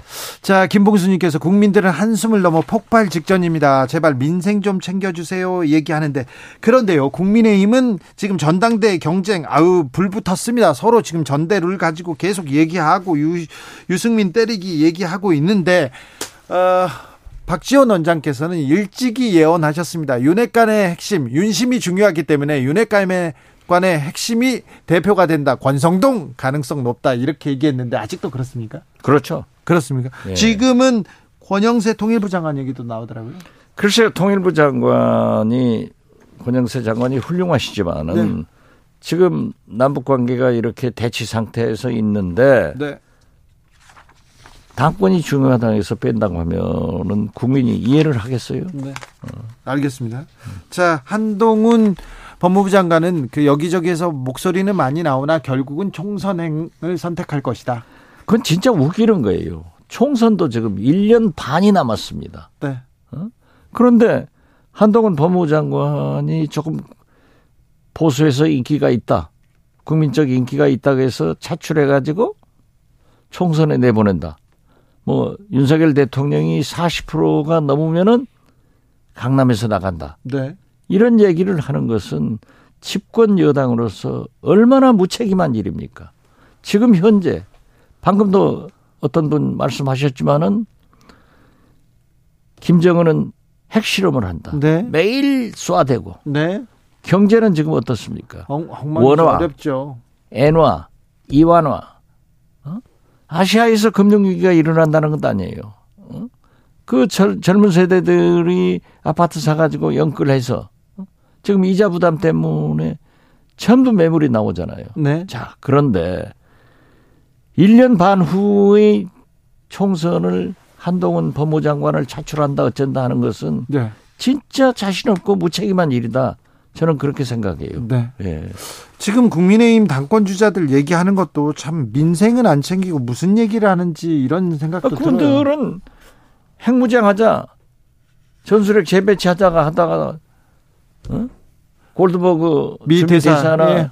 블링컨 장관한테 한 방 먹었잖아요. 그래서 조용해졌습니다. 그러면 우리가 얘기할 때는 뭐, 어, 뭐 그렇게 스- 핏대를 내고 사태질을 하더니 미국을 향해서 데모라도 한번 해봐야지. 네. 응? 우리 전술핵 재배치하자. 예. 왜 반대하냐? 예. 핵무장하자. 왜 네. 반대하냐? 이렇게 해야 되는데 아무 소리 못하고 네. 객소리 못하고 있는 것은 나는 미국은 앞에 서면 왜 작아지는가? 네. 그대 아. 국민의힘은 왜 미국 앞에서는 작아지는가? 네. 알 너무 수가 없어요. 너무 좋아하나 보죠. 네.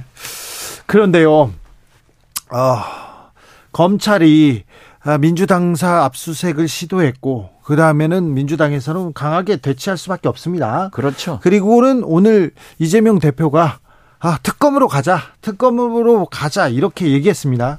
근데 특검이 뭐 법사위에서 국민의힘이 반대하면 특검으로 가기도 좀 상황은 쉽지 않지 않습니까? 그렇게 자, 생각하면 국회가 아무것도 안 되죠. 그럼 어떻게 풀어야 됩니까, 이제? 그것은 특검으로 가야 된다고 하면은 우리 국민은 민주당에게 3분의 2 의석을 줬어요. 예. 해야죠. 그냥 해야 됩니까? 옳은 일은 해야죠. 네. 질질 끌려다니면은 네. 뭐 합니까? 네. 자, 그럼 민주당이 아, 국민을 믿고 그냥 가야 된다. 해야 그렇죠. 된다. 네. 네. 법사위 통과 안 되면 이렇게 돌아가야 됩니까? 그건 뭐 다 방법이 있잖아요. 있습니까? 네. 네. 법사위를 패스트 트랙으로 이렇게 패스트 트랙하고 네. 의장이 상정하면은 통과되는 거죠. 이 문제는 그러면은 예. 윤석열 대통령은 거부권 행사를 하더라도 네. 야권이 똘똘 뭉쳐서 3분의 2, 180명 이상이 찬성하면은 받아야 되는 거예요. 네. 그러기 전에 정치적으로 타결이 되겠죠. 그렇습니까? 아무튼 민주당은 패스트 트랙에 태워서라도 이 대장동 특검 이렇게 가야 된다. 그렇죠. 네. 과거의 문재인 정부에서나 지금 민주당에게 왜 그렇게 맥이 빠졌냐. 네.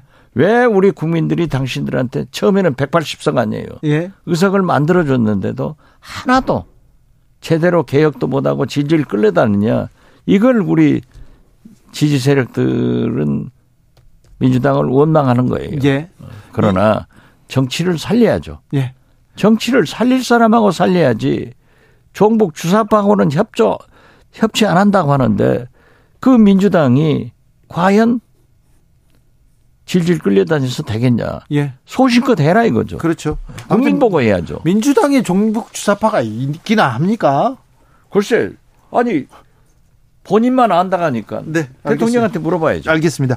아무튼 어, 이 문제는 어, 여야 경색 오히려 풀 수 있는 문제이기 때문에 패스트 트랙을 태워서라도 이거는 특검으로 가는 게 맞다. 강하게 대시를 하면은 네.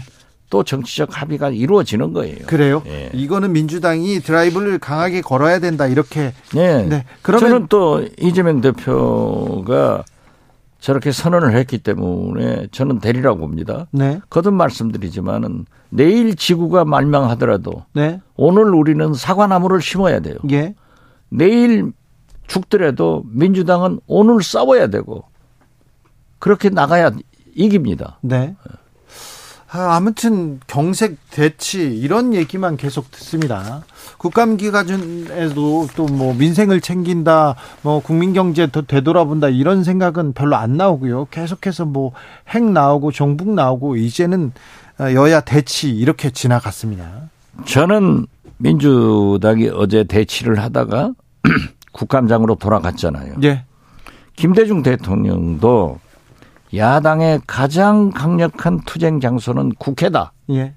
해서 돌아간 것은 아주 잘했다고 봐요. 아, 국감은 해야죠. 네, 국감 해야죠. 네, 안 하면은 정부 여당이 이익이 되는 거예요. 예, 그리고 지금 현재 물론 그렇게 야당 탄압을 위해서 압수수색 영장을 가지고 집행하러 왔지만은 네. 어제 그러한 부당한 일에 대해서 국민들한테 충분히 알렸기 때문에 사법부의 영장을 가져왔기 때문에 민주당도 한없이 거부할 게 아니라 압수수색 영장을 수용해야 된다. 네, 이렇게 생각합니다. 민주당으로서는 억울하겠죠.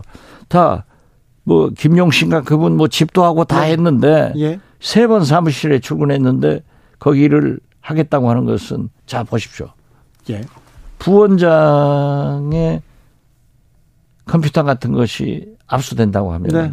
거기에 김용신은 세번 나왔으니까 뭘 거기다 입력했겠어요. 예, 민주당의 모든 자료가 거기 있는 것 아니에요. 예, 그러니까 민주당으로서는 거부할 수밖에 없죠. 네, 그러니까 그러한 것을 잘 조정하고 예, 또 포렌식 할 때는 변호사가 입회해서 네, 그 본건 아니고는 보지 못하게 해요. 네, 그리고 또 검찰에서도 그 변호사가 이건 아니다 하면 안 보는 거예요. 예, 그렇기 때문에 잘 조정을 해서 법원의 영장은 수용해서 압수수색은 받아줘야 된다. 네. 저는 그렇게 봅니다. 민주당이 압수색은 받아주되 특검으로 가서 예, 네, 이 그렇죠. 문제를 해결하라. 예. 네. 그러면 전국도 풀린다. 예, 그렇습니다. 오히려 강하게 나가야 풀린다. 그럼요. 네, 알겠습니다. 아, 윤 대통령 퇴진하라 이런 목소리가 민주당 내에서도 나옵니다.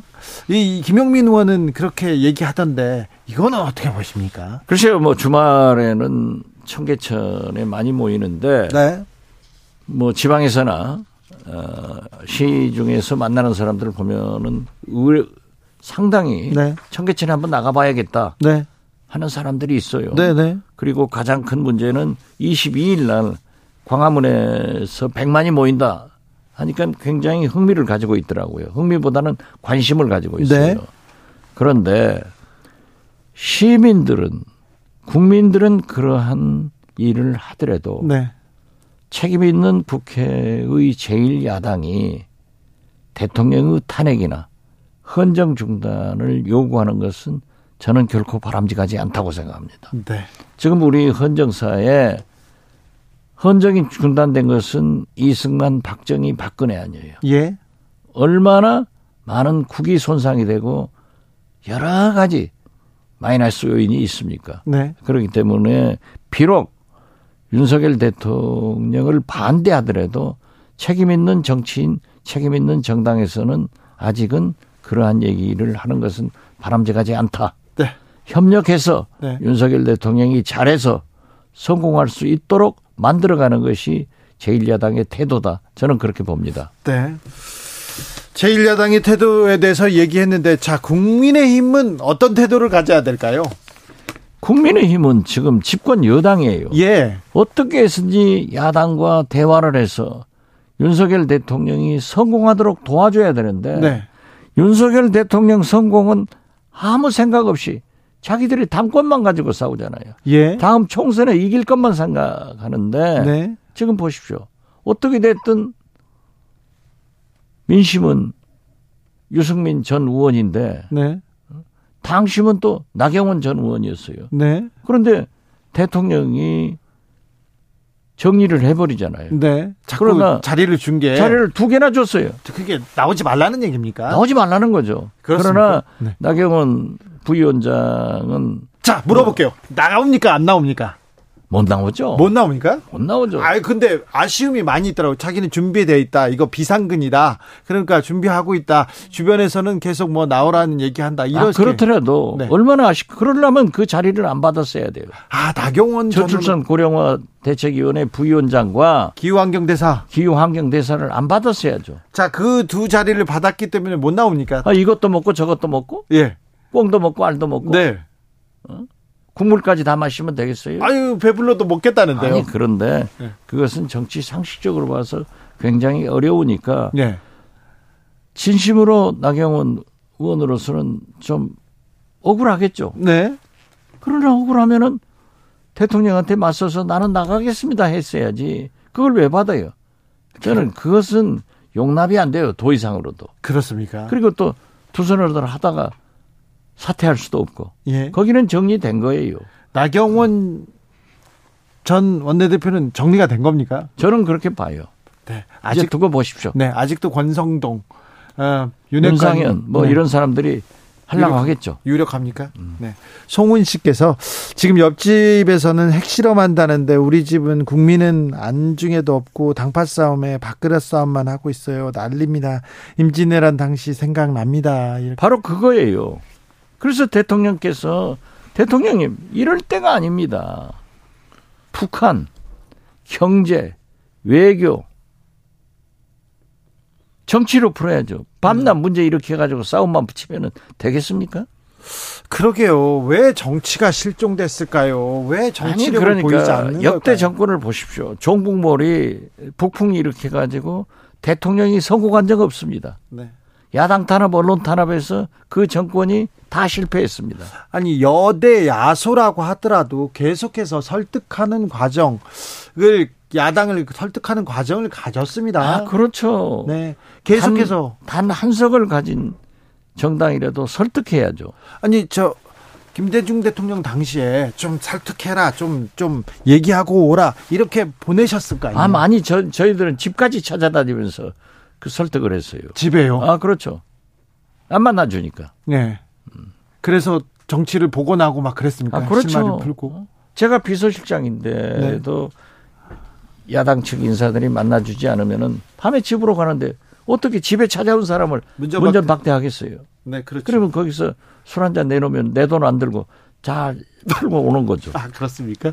돈안 아니 들고 쳤어요. 그- 이런 정, 정치가 이렇게 해서 움직여야지. 예. 자, 뭐, 아, 나는 종, 종북 주사파하고는 협치 안 한다 해버리면은 원, 원장님이 발언권도 세고 주변에 사람도 많고 젊은 사람도 이렇게 신뢰하지 않습니까? 근데 그래서 자 좀 국정 도와주세요. 뒤에서 좀 이렇게 해주세요. 이렇게 와서 만나 만나자 그렇게 좀 얘기하자 그런 사람 없습니까? 한 사람도 없어요. 없어요? 내가 이렇게 방송하고 다녀도 예. 아니 물론 좋은 말도 있지만은 음. 이런 말은 좀 너무 심하지 않습니까? 네. 하고 전화해서 몇 번 전화하면은 달덩이 같은 그 얼굴이 생각나서 잘 못해요 사람이. 그렇죠. 사람 일이 그렇잖아요. 그렇죠. 네. 그럼 뭐 하는 거예요? 근데 그런 것도 없어요? 없어요. 그러니까 저는 거듭 말씀드리지만은 대통령 내부는 배우예요. 시나리오가 작가가 써주는 대로 읽고 말하는 거예요. 예. 감독이 이리 가자면 저리 가고 저리 가면 저리 가는 거예요. 네. 그런데 이 감독과 시나리오 작가 즉 참모들이 틀려 먹었다 이거죠. 그래서 정치가 지금 보이지 않고. 아니 지금 청와대 저 대통령실 네. 저하고 다 아는 사람들이지 모르는 사람들이 몇 사람이나 있어요. 그렇죠. 예. 그런데 그 얘기를 안 한다고요? 안 해요. 얘기하면 잘 듣고 야 니네 이거 좀 아니. 잘해라 이거 좀 고쳐라 얘기할 그렇죠. 거 아니에요? 예. 그리고 웃는 얼굴에 침 못 뱉는다고 계속 얘기를 하면 미안해서도 못 하는 거예요. 그러게요. 근데 그 노력도 안 합니까? 안 하죠. 아, 참 신기. 그러니까 저는 윤석열 대통령이 굉장히 불행하신 분이다. 이렇게 생각해요. 전혀 도움을 못 받고 있어요. 네. 감독도 없고 비서 비서도 없고. 없어. 네, 알겠습니다. 아, 박지원 원장께서 아, 국민의힘 차기 당대표 적합도는 유승민이 제일 높았고 유승민 전 의원이 26%로 가장 높았습니다. 근데 국민의힘 지지층에서 나경원이 제일 높았고 나경원 전 의원은 23%로 가장 앞섰습니다. 이건 코리아 리서치 한국 리서치가 지난 17일 19일까지 조사한 내용이고요. 아, 자세한 내용은 중앙 여론조사 심의위원회 홈페이지 참고하시면 됩니다. 네. 우리는 또 신뢰와 공정을 네, 공정과 상식 제일 아니, 중요한 KBS 아니에요? 윤석열 대통령 갤럽 여론- 여론조사도 한번 발표해 보세요. 아, 발표했죠. 아까 네. 했어요. 네. 했어요? 네. 여기까지 들을까요? 더 하죠. 아이고. 끝나고 우리끼리 둘이서 더 하자고요. 예. 네. 저 둘이서 더 해서 어, 자세한 내용은 저희가 또 주진우 라이브에서 발표하겠습니다. 정치 맛집 박지원 전 국정원장이었습니다. 감사합니다. 예, 감사합니다. 정치 피로, 사건 사고로 인한 피로, 고달픈 일상에서 오는 피로. 오늘 시사하셨습니까? 경험해 보세요. 들은 날과 안 들은 날의 차이. 여러분의 피로를 날려줄 저녁 한 끼 시사. 추진우 라이브.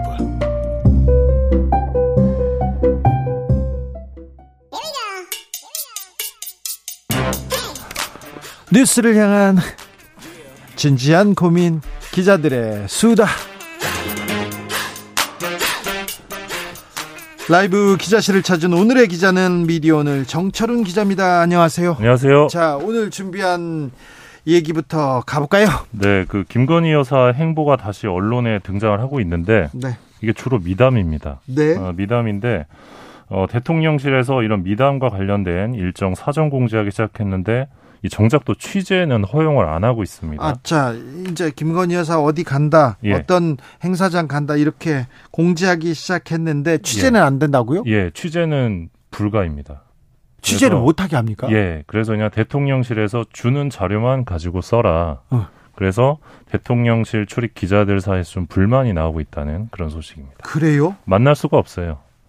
취재를 취재를 막, 막는다고요? 예, 그러니까 뭐 예를 들면 예? 12일 날 이제 양평 그 메모리얼 파크 방문해서 이제 양천 아동학대 사건 피해자 묘역을参배했습니다. 그랬죠. 김건희 여사께서 요게 다음 날 대통령실 공지를 통해 알려졌는데요. 네.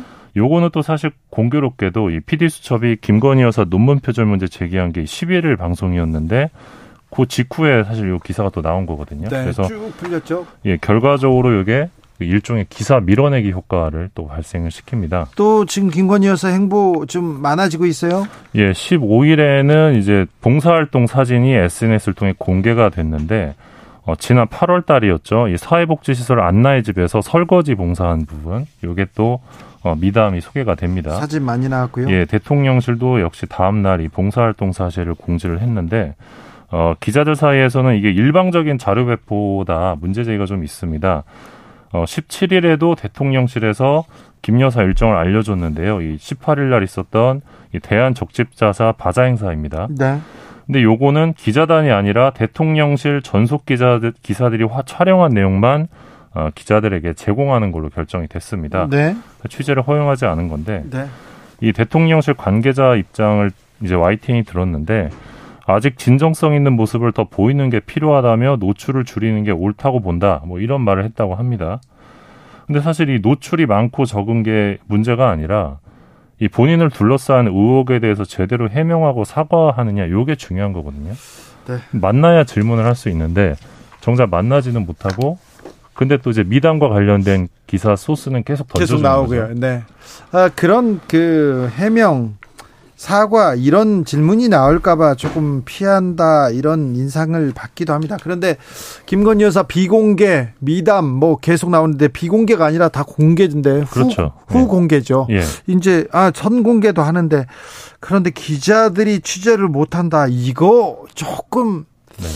아, 비판을 받을 수 있습니다. 비판 받을 수밖에 없는 일인데 대통령실에서 이런 식으로 하시는 거는 굉장히 도움이 안 될 것 같은데. 그러니까 도이치 주가 조작 의혹부터 시작해가지고 김건희 여사와 관련된 리스크 있는 기사들, 네. 이 기사들을 이 미담 기사들이 밀어내는 효과도 저는 적지 않다고 보는데 어, 사실 주진우 기자야말로 기사 밀어내기 효과의 또 최대 피해자이기도 한데. 아, 뭐, 네. 제가 뭐 좀 예. 이명박 박근혜 대통령 관련된 기사를 쓰면요. 그날 막 연예인들이 예. 갑자기 그러니까 제가 정말 황당했더니 아직도 기억이 나는데 네. 그 2011년 4월에 이 법원에서 주진우 기자가 이제 BBK 관련 기사를 쓴 것에 대해서 네.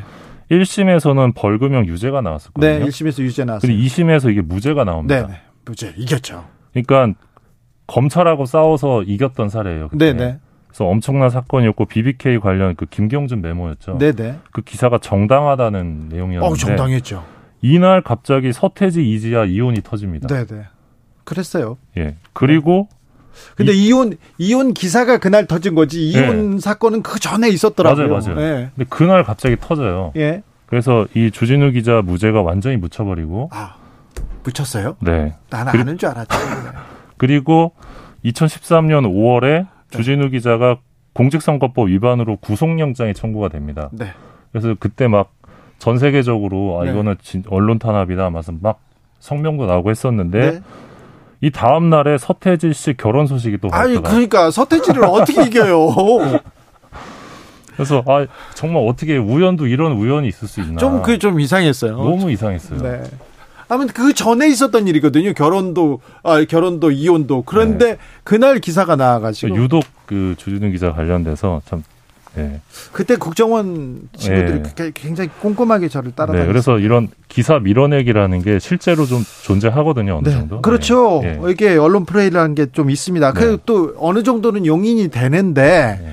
그런데 잘 생각해 보세요. 김건희 여사 논문 문제 그리고 또 주가 조작 문제 명확하게 해명하고 끝내고 가면 그 국민들이 계속 묻지 않습니다. 궁금해하지 않고요. 이거 언제까지 할 거예요? 언제까지? 그러게 말입니다. 네. 아, 김미경님께서 8월에 했던 안나의 집 봉사를 마치 지금 한 것처럼 보내는 건 좀 기획기사 아닌가요? 이렇게 얘기하는데 8월에 했나요? 네, 맞습니다. 지난 8월에. 아 그래요 그 예, 사진이? 예, 예. 엊그제 사진이 아니에요? 아닙니다. 예. 아 지난 8월에 했네. 예. 어 이거는 진짜 조금 이것도 뒷말 나오거든요. 그러니까 그러지 말고 조금 전공법을 이렇게 해 그렇잖아요. 네, 그래도 가장 충격적이었던 거는 서태지 아유 서태지 씨는 어떻게 이겨요? 네. 자, 다음으로 만나볼 이야기는요? 예, 이번 주에 국회 법사위 국정감사에서 이 있었죠. 법조 기자단에 대한 문제 제기가 나왔습니다. 네. 이 조정훈 휴대전환 의원이 말했는데 네. 이 법조 기자단이 도대체 무슨 법적 지위가 있는 단체냐? 그렇죠. 근데 출입 기자의 수를 기자단이라는 이 권한 없는 단체에 맡김으로 인해서 이 검찰이 기자들을 길들이게 하는 건 아니냐 이런 네. 지적이 나왔습니다. 할 때. 네, 그리고 여기에 대해서 이제 송경호 서울중앙지검장이 이제 답을 했는데 네. 어, 출입 기자단 소속 기자가 아니라고 해도 공보 규정 범위 내에서 충분히 취재에 응하고 있다 이런 입장을 밝혔습니다. 네, 충분히 취재에 응하고 있다. 이건 조금 잘 모르는 얘기인데요. 예, 그리고 이제 같은 날 권인숙 더불어민주당 의원은 네.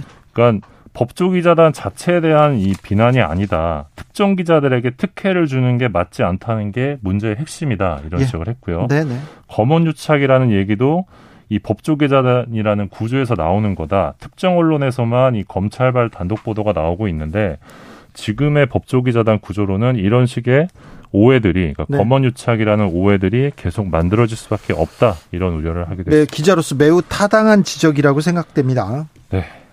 그렇죠? 네, 그래서 조금 변화가 필요한데요. 네. 좀 국민들이 많이 이 부분에 대해서 관심을 가져주셔야 네. 변화가 좀 있지 않을까 생각합니다. 미디어 오늘에서 정철훈 기자가 계속 이 기사를 쓰고 있는데 지금 법조 기자들은 아무런 변화도 없습니다. 네. 세상은 다 변하는데 거기만 그렇게 그 오- 기자단에 들어가야 그 기자회견을 볼 수가 있고요. 브리핑을 들을 수 있어요. 이거 좀 말이 안 되잖아요. 물어보고 싶지 않습니까? 물어보고 네. 싶은데 또 기자들은 안 물어봐주고.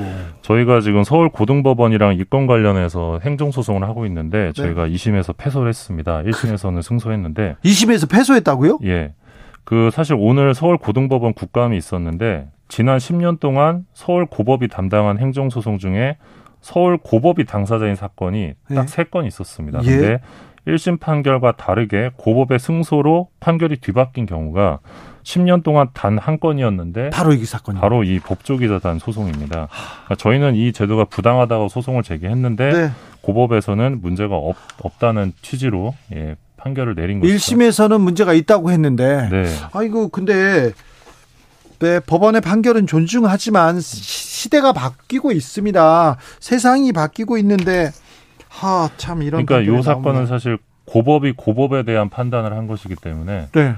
네 조금 뒷말이 나올 수밖에 없는 그러게요. 하죠. 아 이게 판결을 하는 게 적절한가? 네, 그래서 지금 저희가 대법원에 상고한 상태입니다. 자, 네. 아, 또 긴 먼 길을 가야 되네요. 자, 다음으로 만나볼 이야기는요. 예, 신문사들이 네. 이 인천국제공항공사 정부 광고를 네. 이제 돈을 받고 네. 실어주기로 했습니다. 네. 근데 이걸 지면에 실지 않고 다른 광고를 게재한 사실이 드러났습니다. 아, 이게 또 무슨 말입니까? 쉽게 말하면 네. 광고를 지면에 게재한다고 했는데 게재하지 않고 광고 위반 챙김 챙긴 겁니다. 광고비만 받았다고요? 예.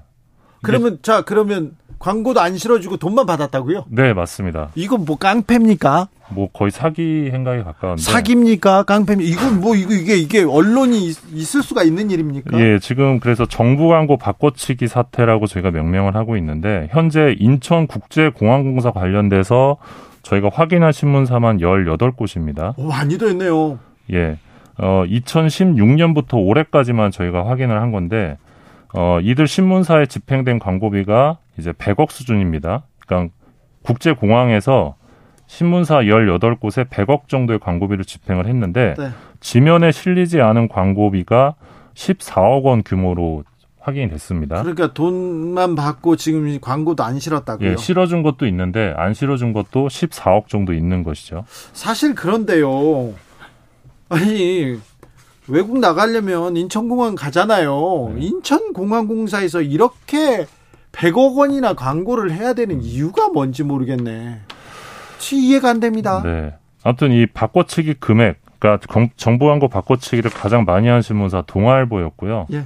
그 다음이 조선일보, 중앙일보 순이었습니다. 네. 인천공항에 광고가 있어야 할 자리에는 뭐 사기업 광고, 다른 부동산 광고 같은 게 있었습니다. 그러니까 인천공항은 아시겠지만 정부가 지금 지분 100%를 갖고 있는 공공기관이기 때문에 세금이고 우리 돈이에요. 맞습니다. 그러니까 인천공항이 왜 신문 광고가 나갔는지 확인을 안 했는지 예. 그러니까 내부 감사가 좀 필요한 대목인데 지난 17일 날 국토위 국감에서 심상정 정의당 의원이 관련해서 질의를 했습니다. 네. 어, 이거는 국민 세금을 낭비하는 일이고 배임이나 횡령이 아니라면 설명이 안 된다. 광고 목적이 아니라 신문사에 돈을 대준 건 아닌지 설명이 필요하다 이런 지적을 하기도 했습니다. 네. 사실 가장 큰 책임은 이게 신문사들한테 있다고도 볼 수 있는데 그렇죠. 광고 안 주면 뭐 또 위협하고 그랬을 수도 있어요. 뭐그 예. 위협이라는 게 음, 다른 뭐 무력은 아닙니다만 예. 그렇잖아요. 언론사에서 광고 주세요. 그런 안 돼요. 못 줘요. 그 얘기를 못 하거든요. 저희가 인천국제공항공사에서만 확인한 게 14억인데 5년 동안 다른 데는요. 다른 데도 분명히 있을 거라고 봅니다. 비슷한 사례가. 그렇겠네요. 그렇게 따지면 세금이 줄줄 새고 있는 겁니다. 지금. 그럼 우리 세금을 가지고 예, 그래서 이게 보통 문제가 아닐 수 있다. 예. 이거 좀 더 파헤쳐 봐야 되겠습니다. 네, 네. 노력해 보겠습니다. 기자들의 수다 탐구하는 기자 미디어 오늘 정철은 기자였습니다. 고맙습니다. 교통정보센터 다녀오겠습니다. 이현 씨.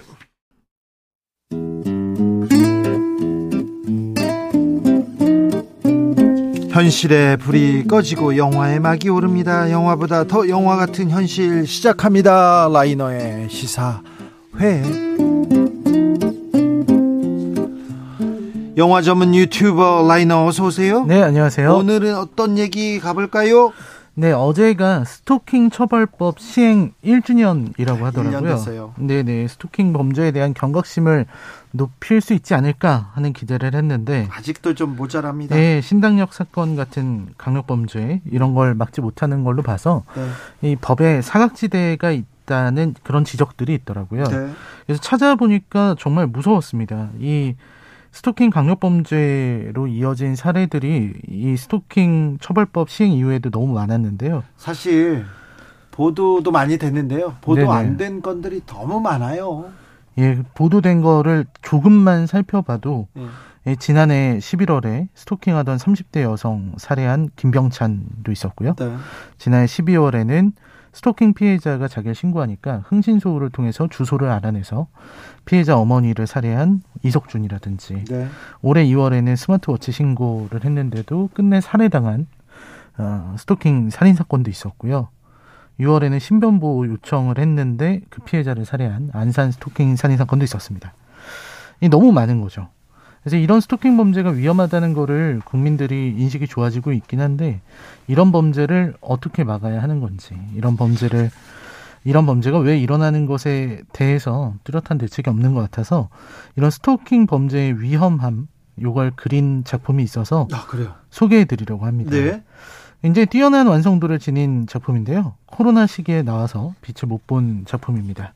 인비저블맨이라는 영화입니다. 인비저블맨 어떤 영화입니까? 네, 인비저블맨은 많은 분들이 익숙하실 텐데 이 허버트 조지 웰스의 소설 투명인간을 원작으로 하고 있습니다. 투명인간. 예, 원작 투명인간에서는 그리핀 박사가 투명해지는 약물을 개발을 하죠. 예.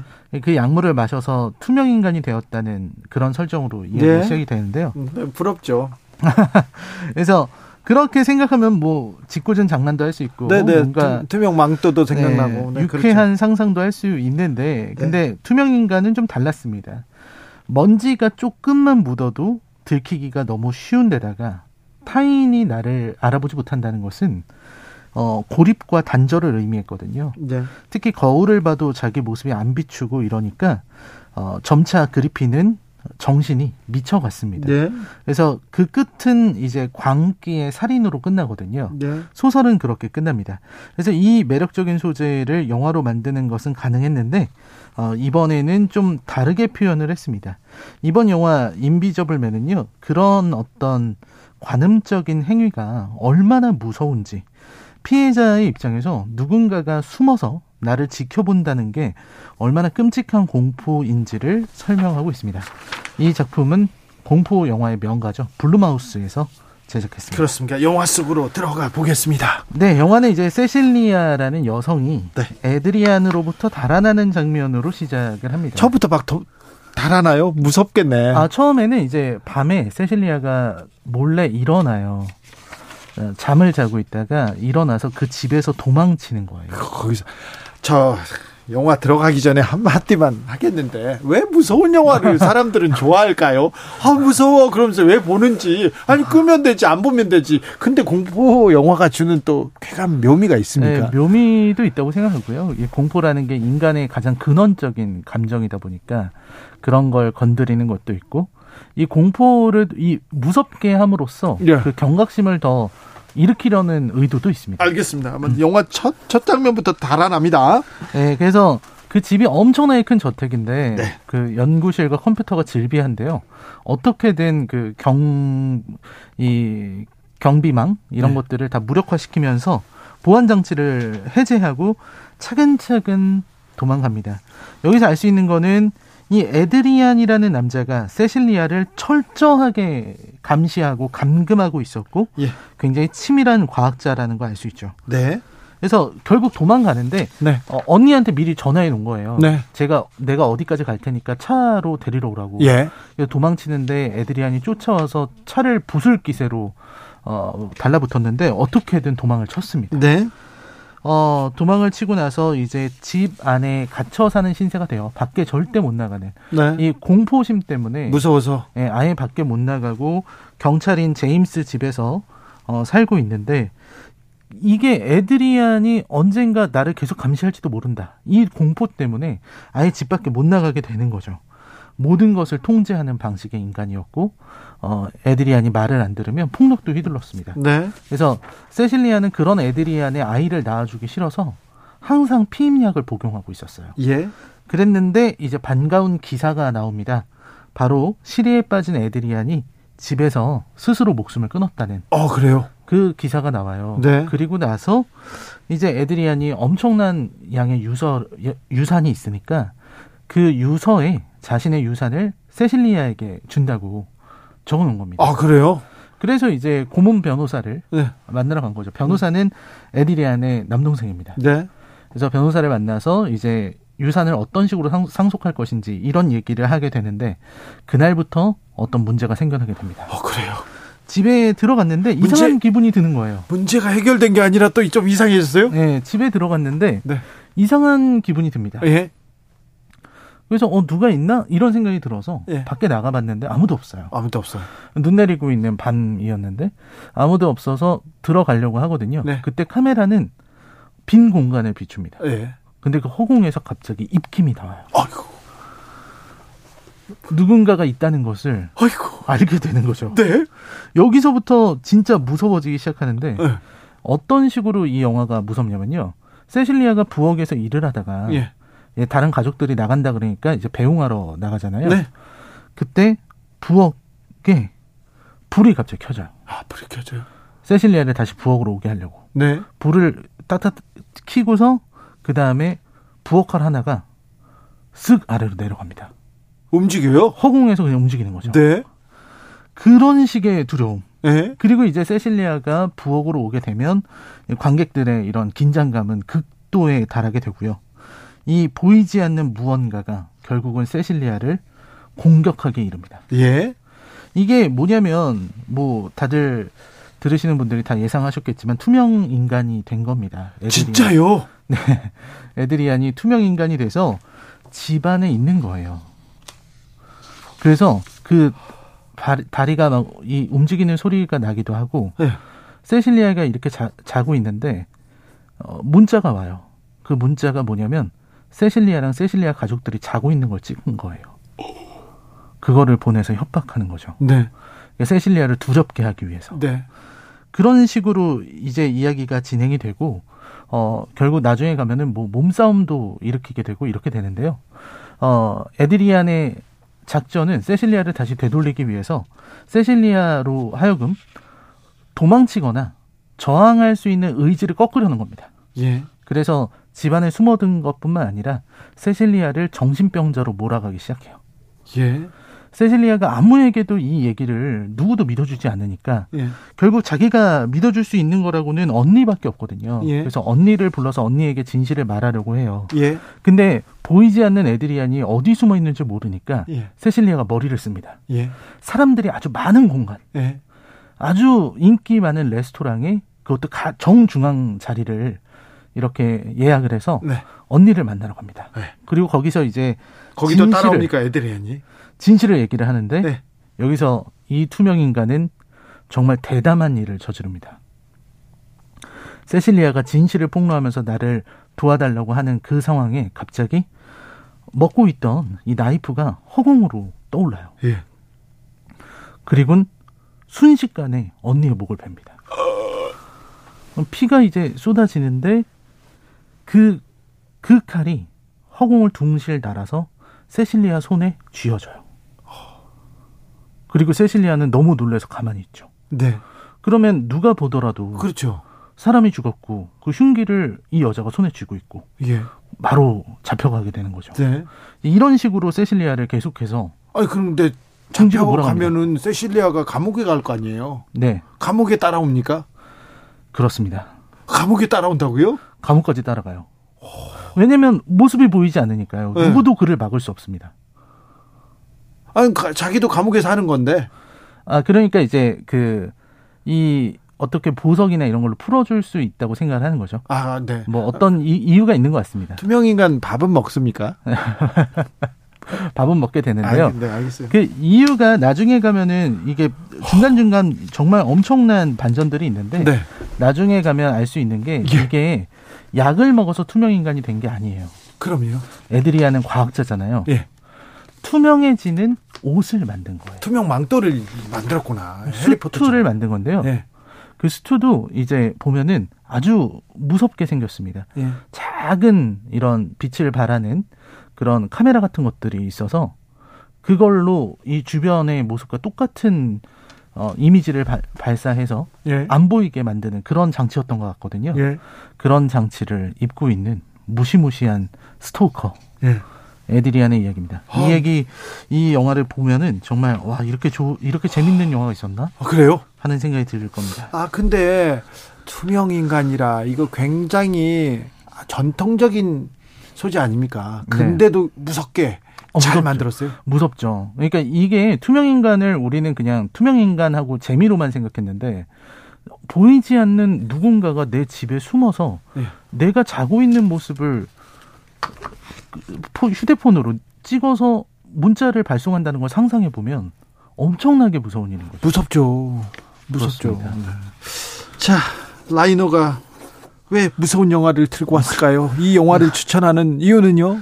네, 굉장히 뛰어난 작품이라서 그렇습니다. 사실 이런 스토커 영화는 또 스토커가 나오는 영화는 어, 도어락 같은 그런 공효진 나오는 영화도 있는데 인비저블맨은 아주 훌륭합니다. 도어락도 재밌습니까? 아, 도어락은 조금 아쉽습니다. 그래요? 완성도가. 공효진 연기는 좋은데. 아, 연기는 좋죠. 네. 네. 그런데 조금 아쉽고요. 네. 어, 굉장히 좋은 영화예요. 예. 어, 그리고 투명인간 수트 아까도 말씀드렸지만 이 투명인간은 원래는 그 약물을 먹고 다시는 원래대로 돌아갈 수 없기 때문에 그게 저주 같았는데 네. 이 수트는 어떤 범죄의 도구처럼 느껴지게 됩니다. 예. 더 무섭고요. 어, 공포의 공포의 이 원인이 공포의 이 공포의 요소가 이런 스토킹 같은 게 누가 나를 쳐다보고 있다는 것뿐만 아니라 어, 요즘 사회가 스토킹 범죄가 늘어나고 있고 누가 나를 따라오고 감시하고 범죄까지 저지른다는 거 굉장히 견디기 어려운 공포인데요. 이 영화는 그 공포를 너무 완벽하게 잘 표현하고 있습니다. 네. 그래서 결국 가정 전체가 무너지는 세실리아를 보면 굉장히 무서워지는데 이게 영화에서 끝나는 게 아니라는 거죠. 이 네. 세상에는 세실리아처럼 어, 스토킹에 떨고 있는 피해자들이 여기저기에 도처에 있을 거라는 생각이 듭니다. 그러니까요. 아, 참. 하, 우리가 좀 더 경각심을 가져야 됩니다. 경찰 분들도 이거 옛날 애인 사이니까 부부 사이였으니까 좀 조, 좋은 좋은 게 좋은 거잖아요. 말로 해결하세요. 그렇게 얘기하면 안 됩니다. 가까운 사람이 음, 나쁜 마음을 품고 이렇게 괴롭히려고 생각하잖아요. 그럼 더 무섭잖아요. 그렇습니다. 네.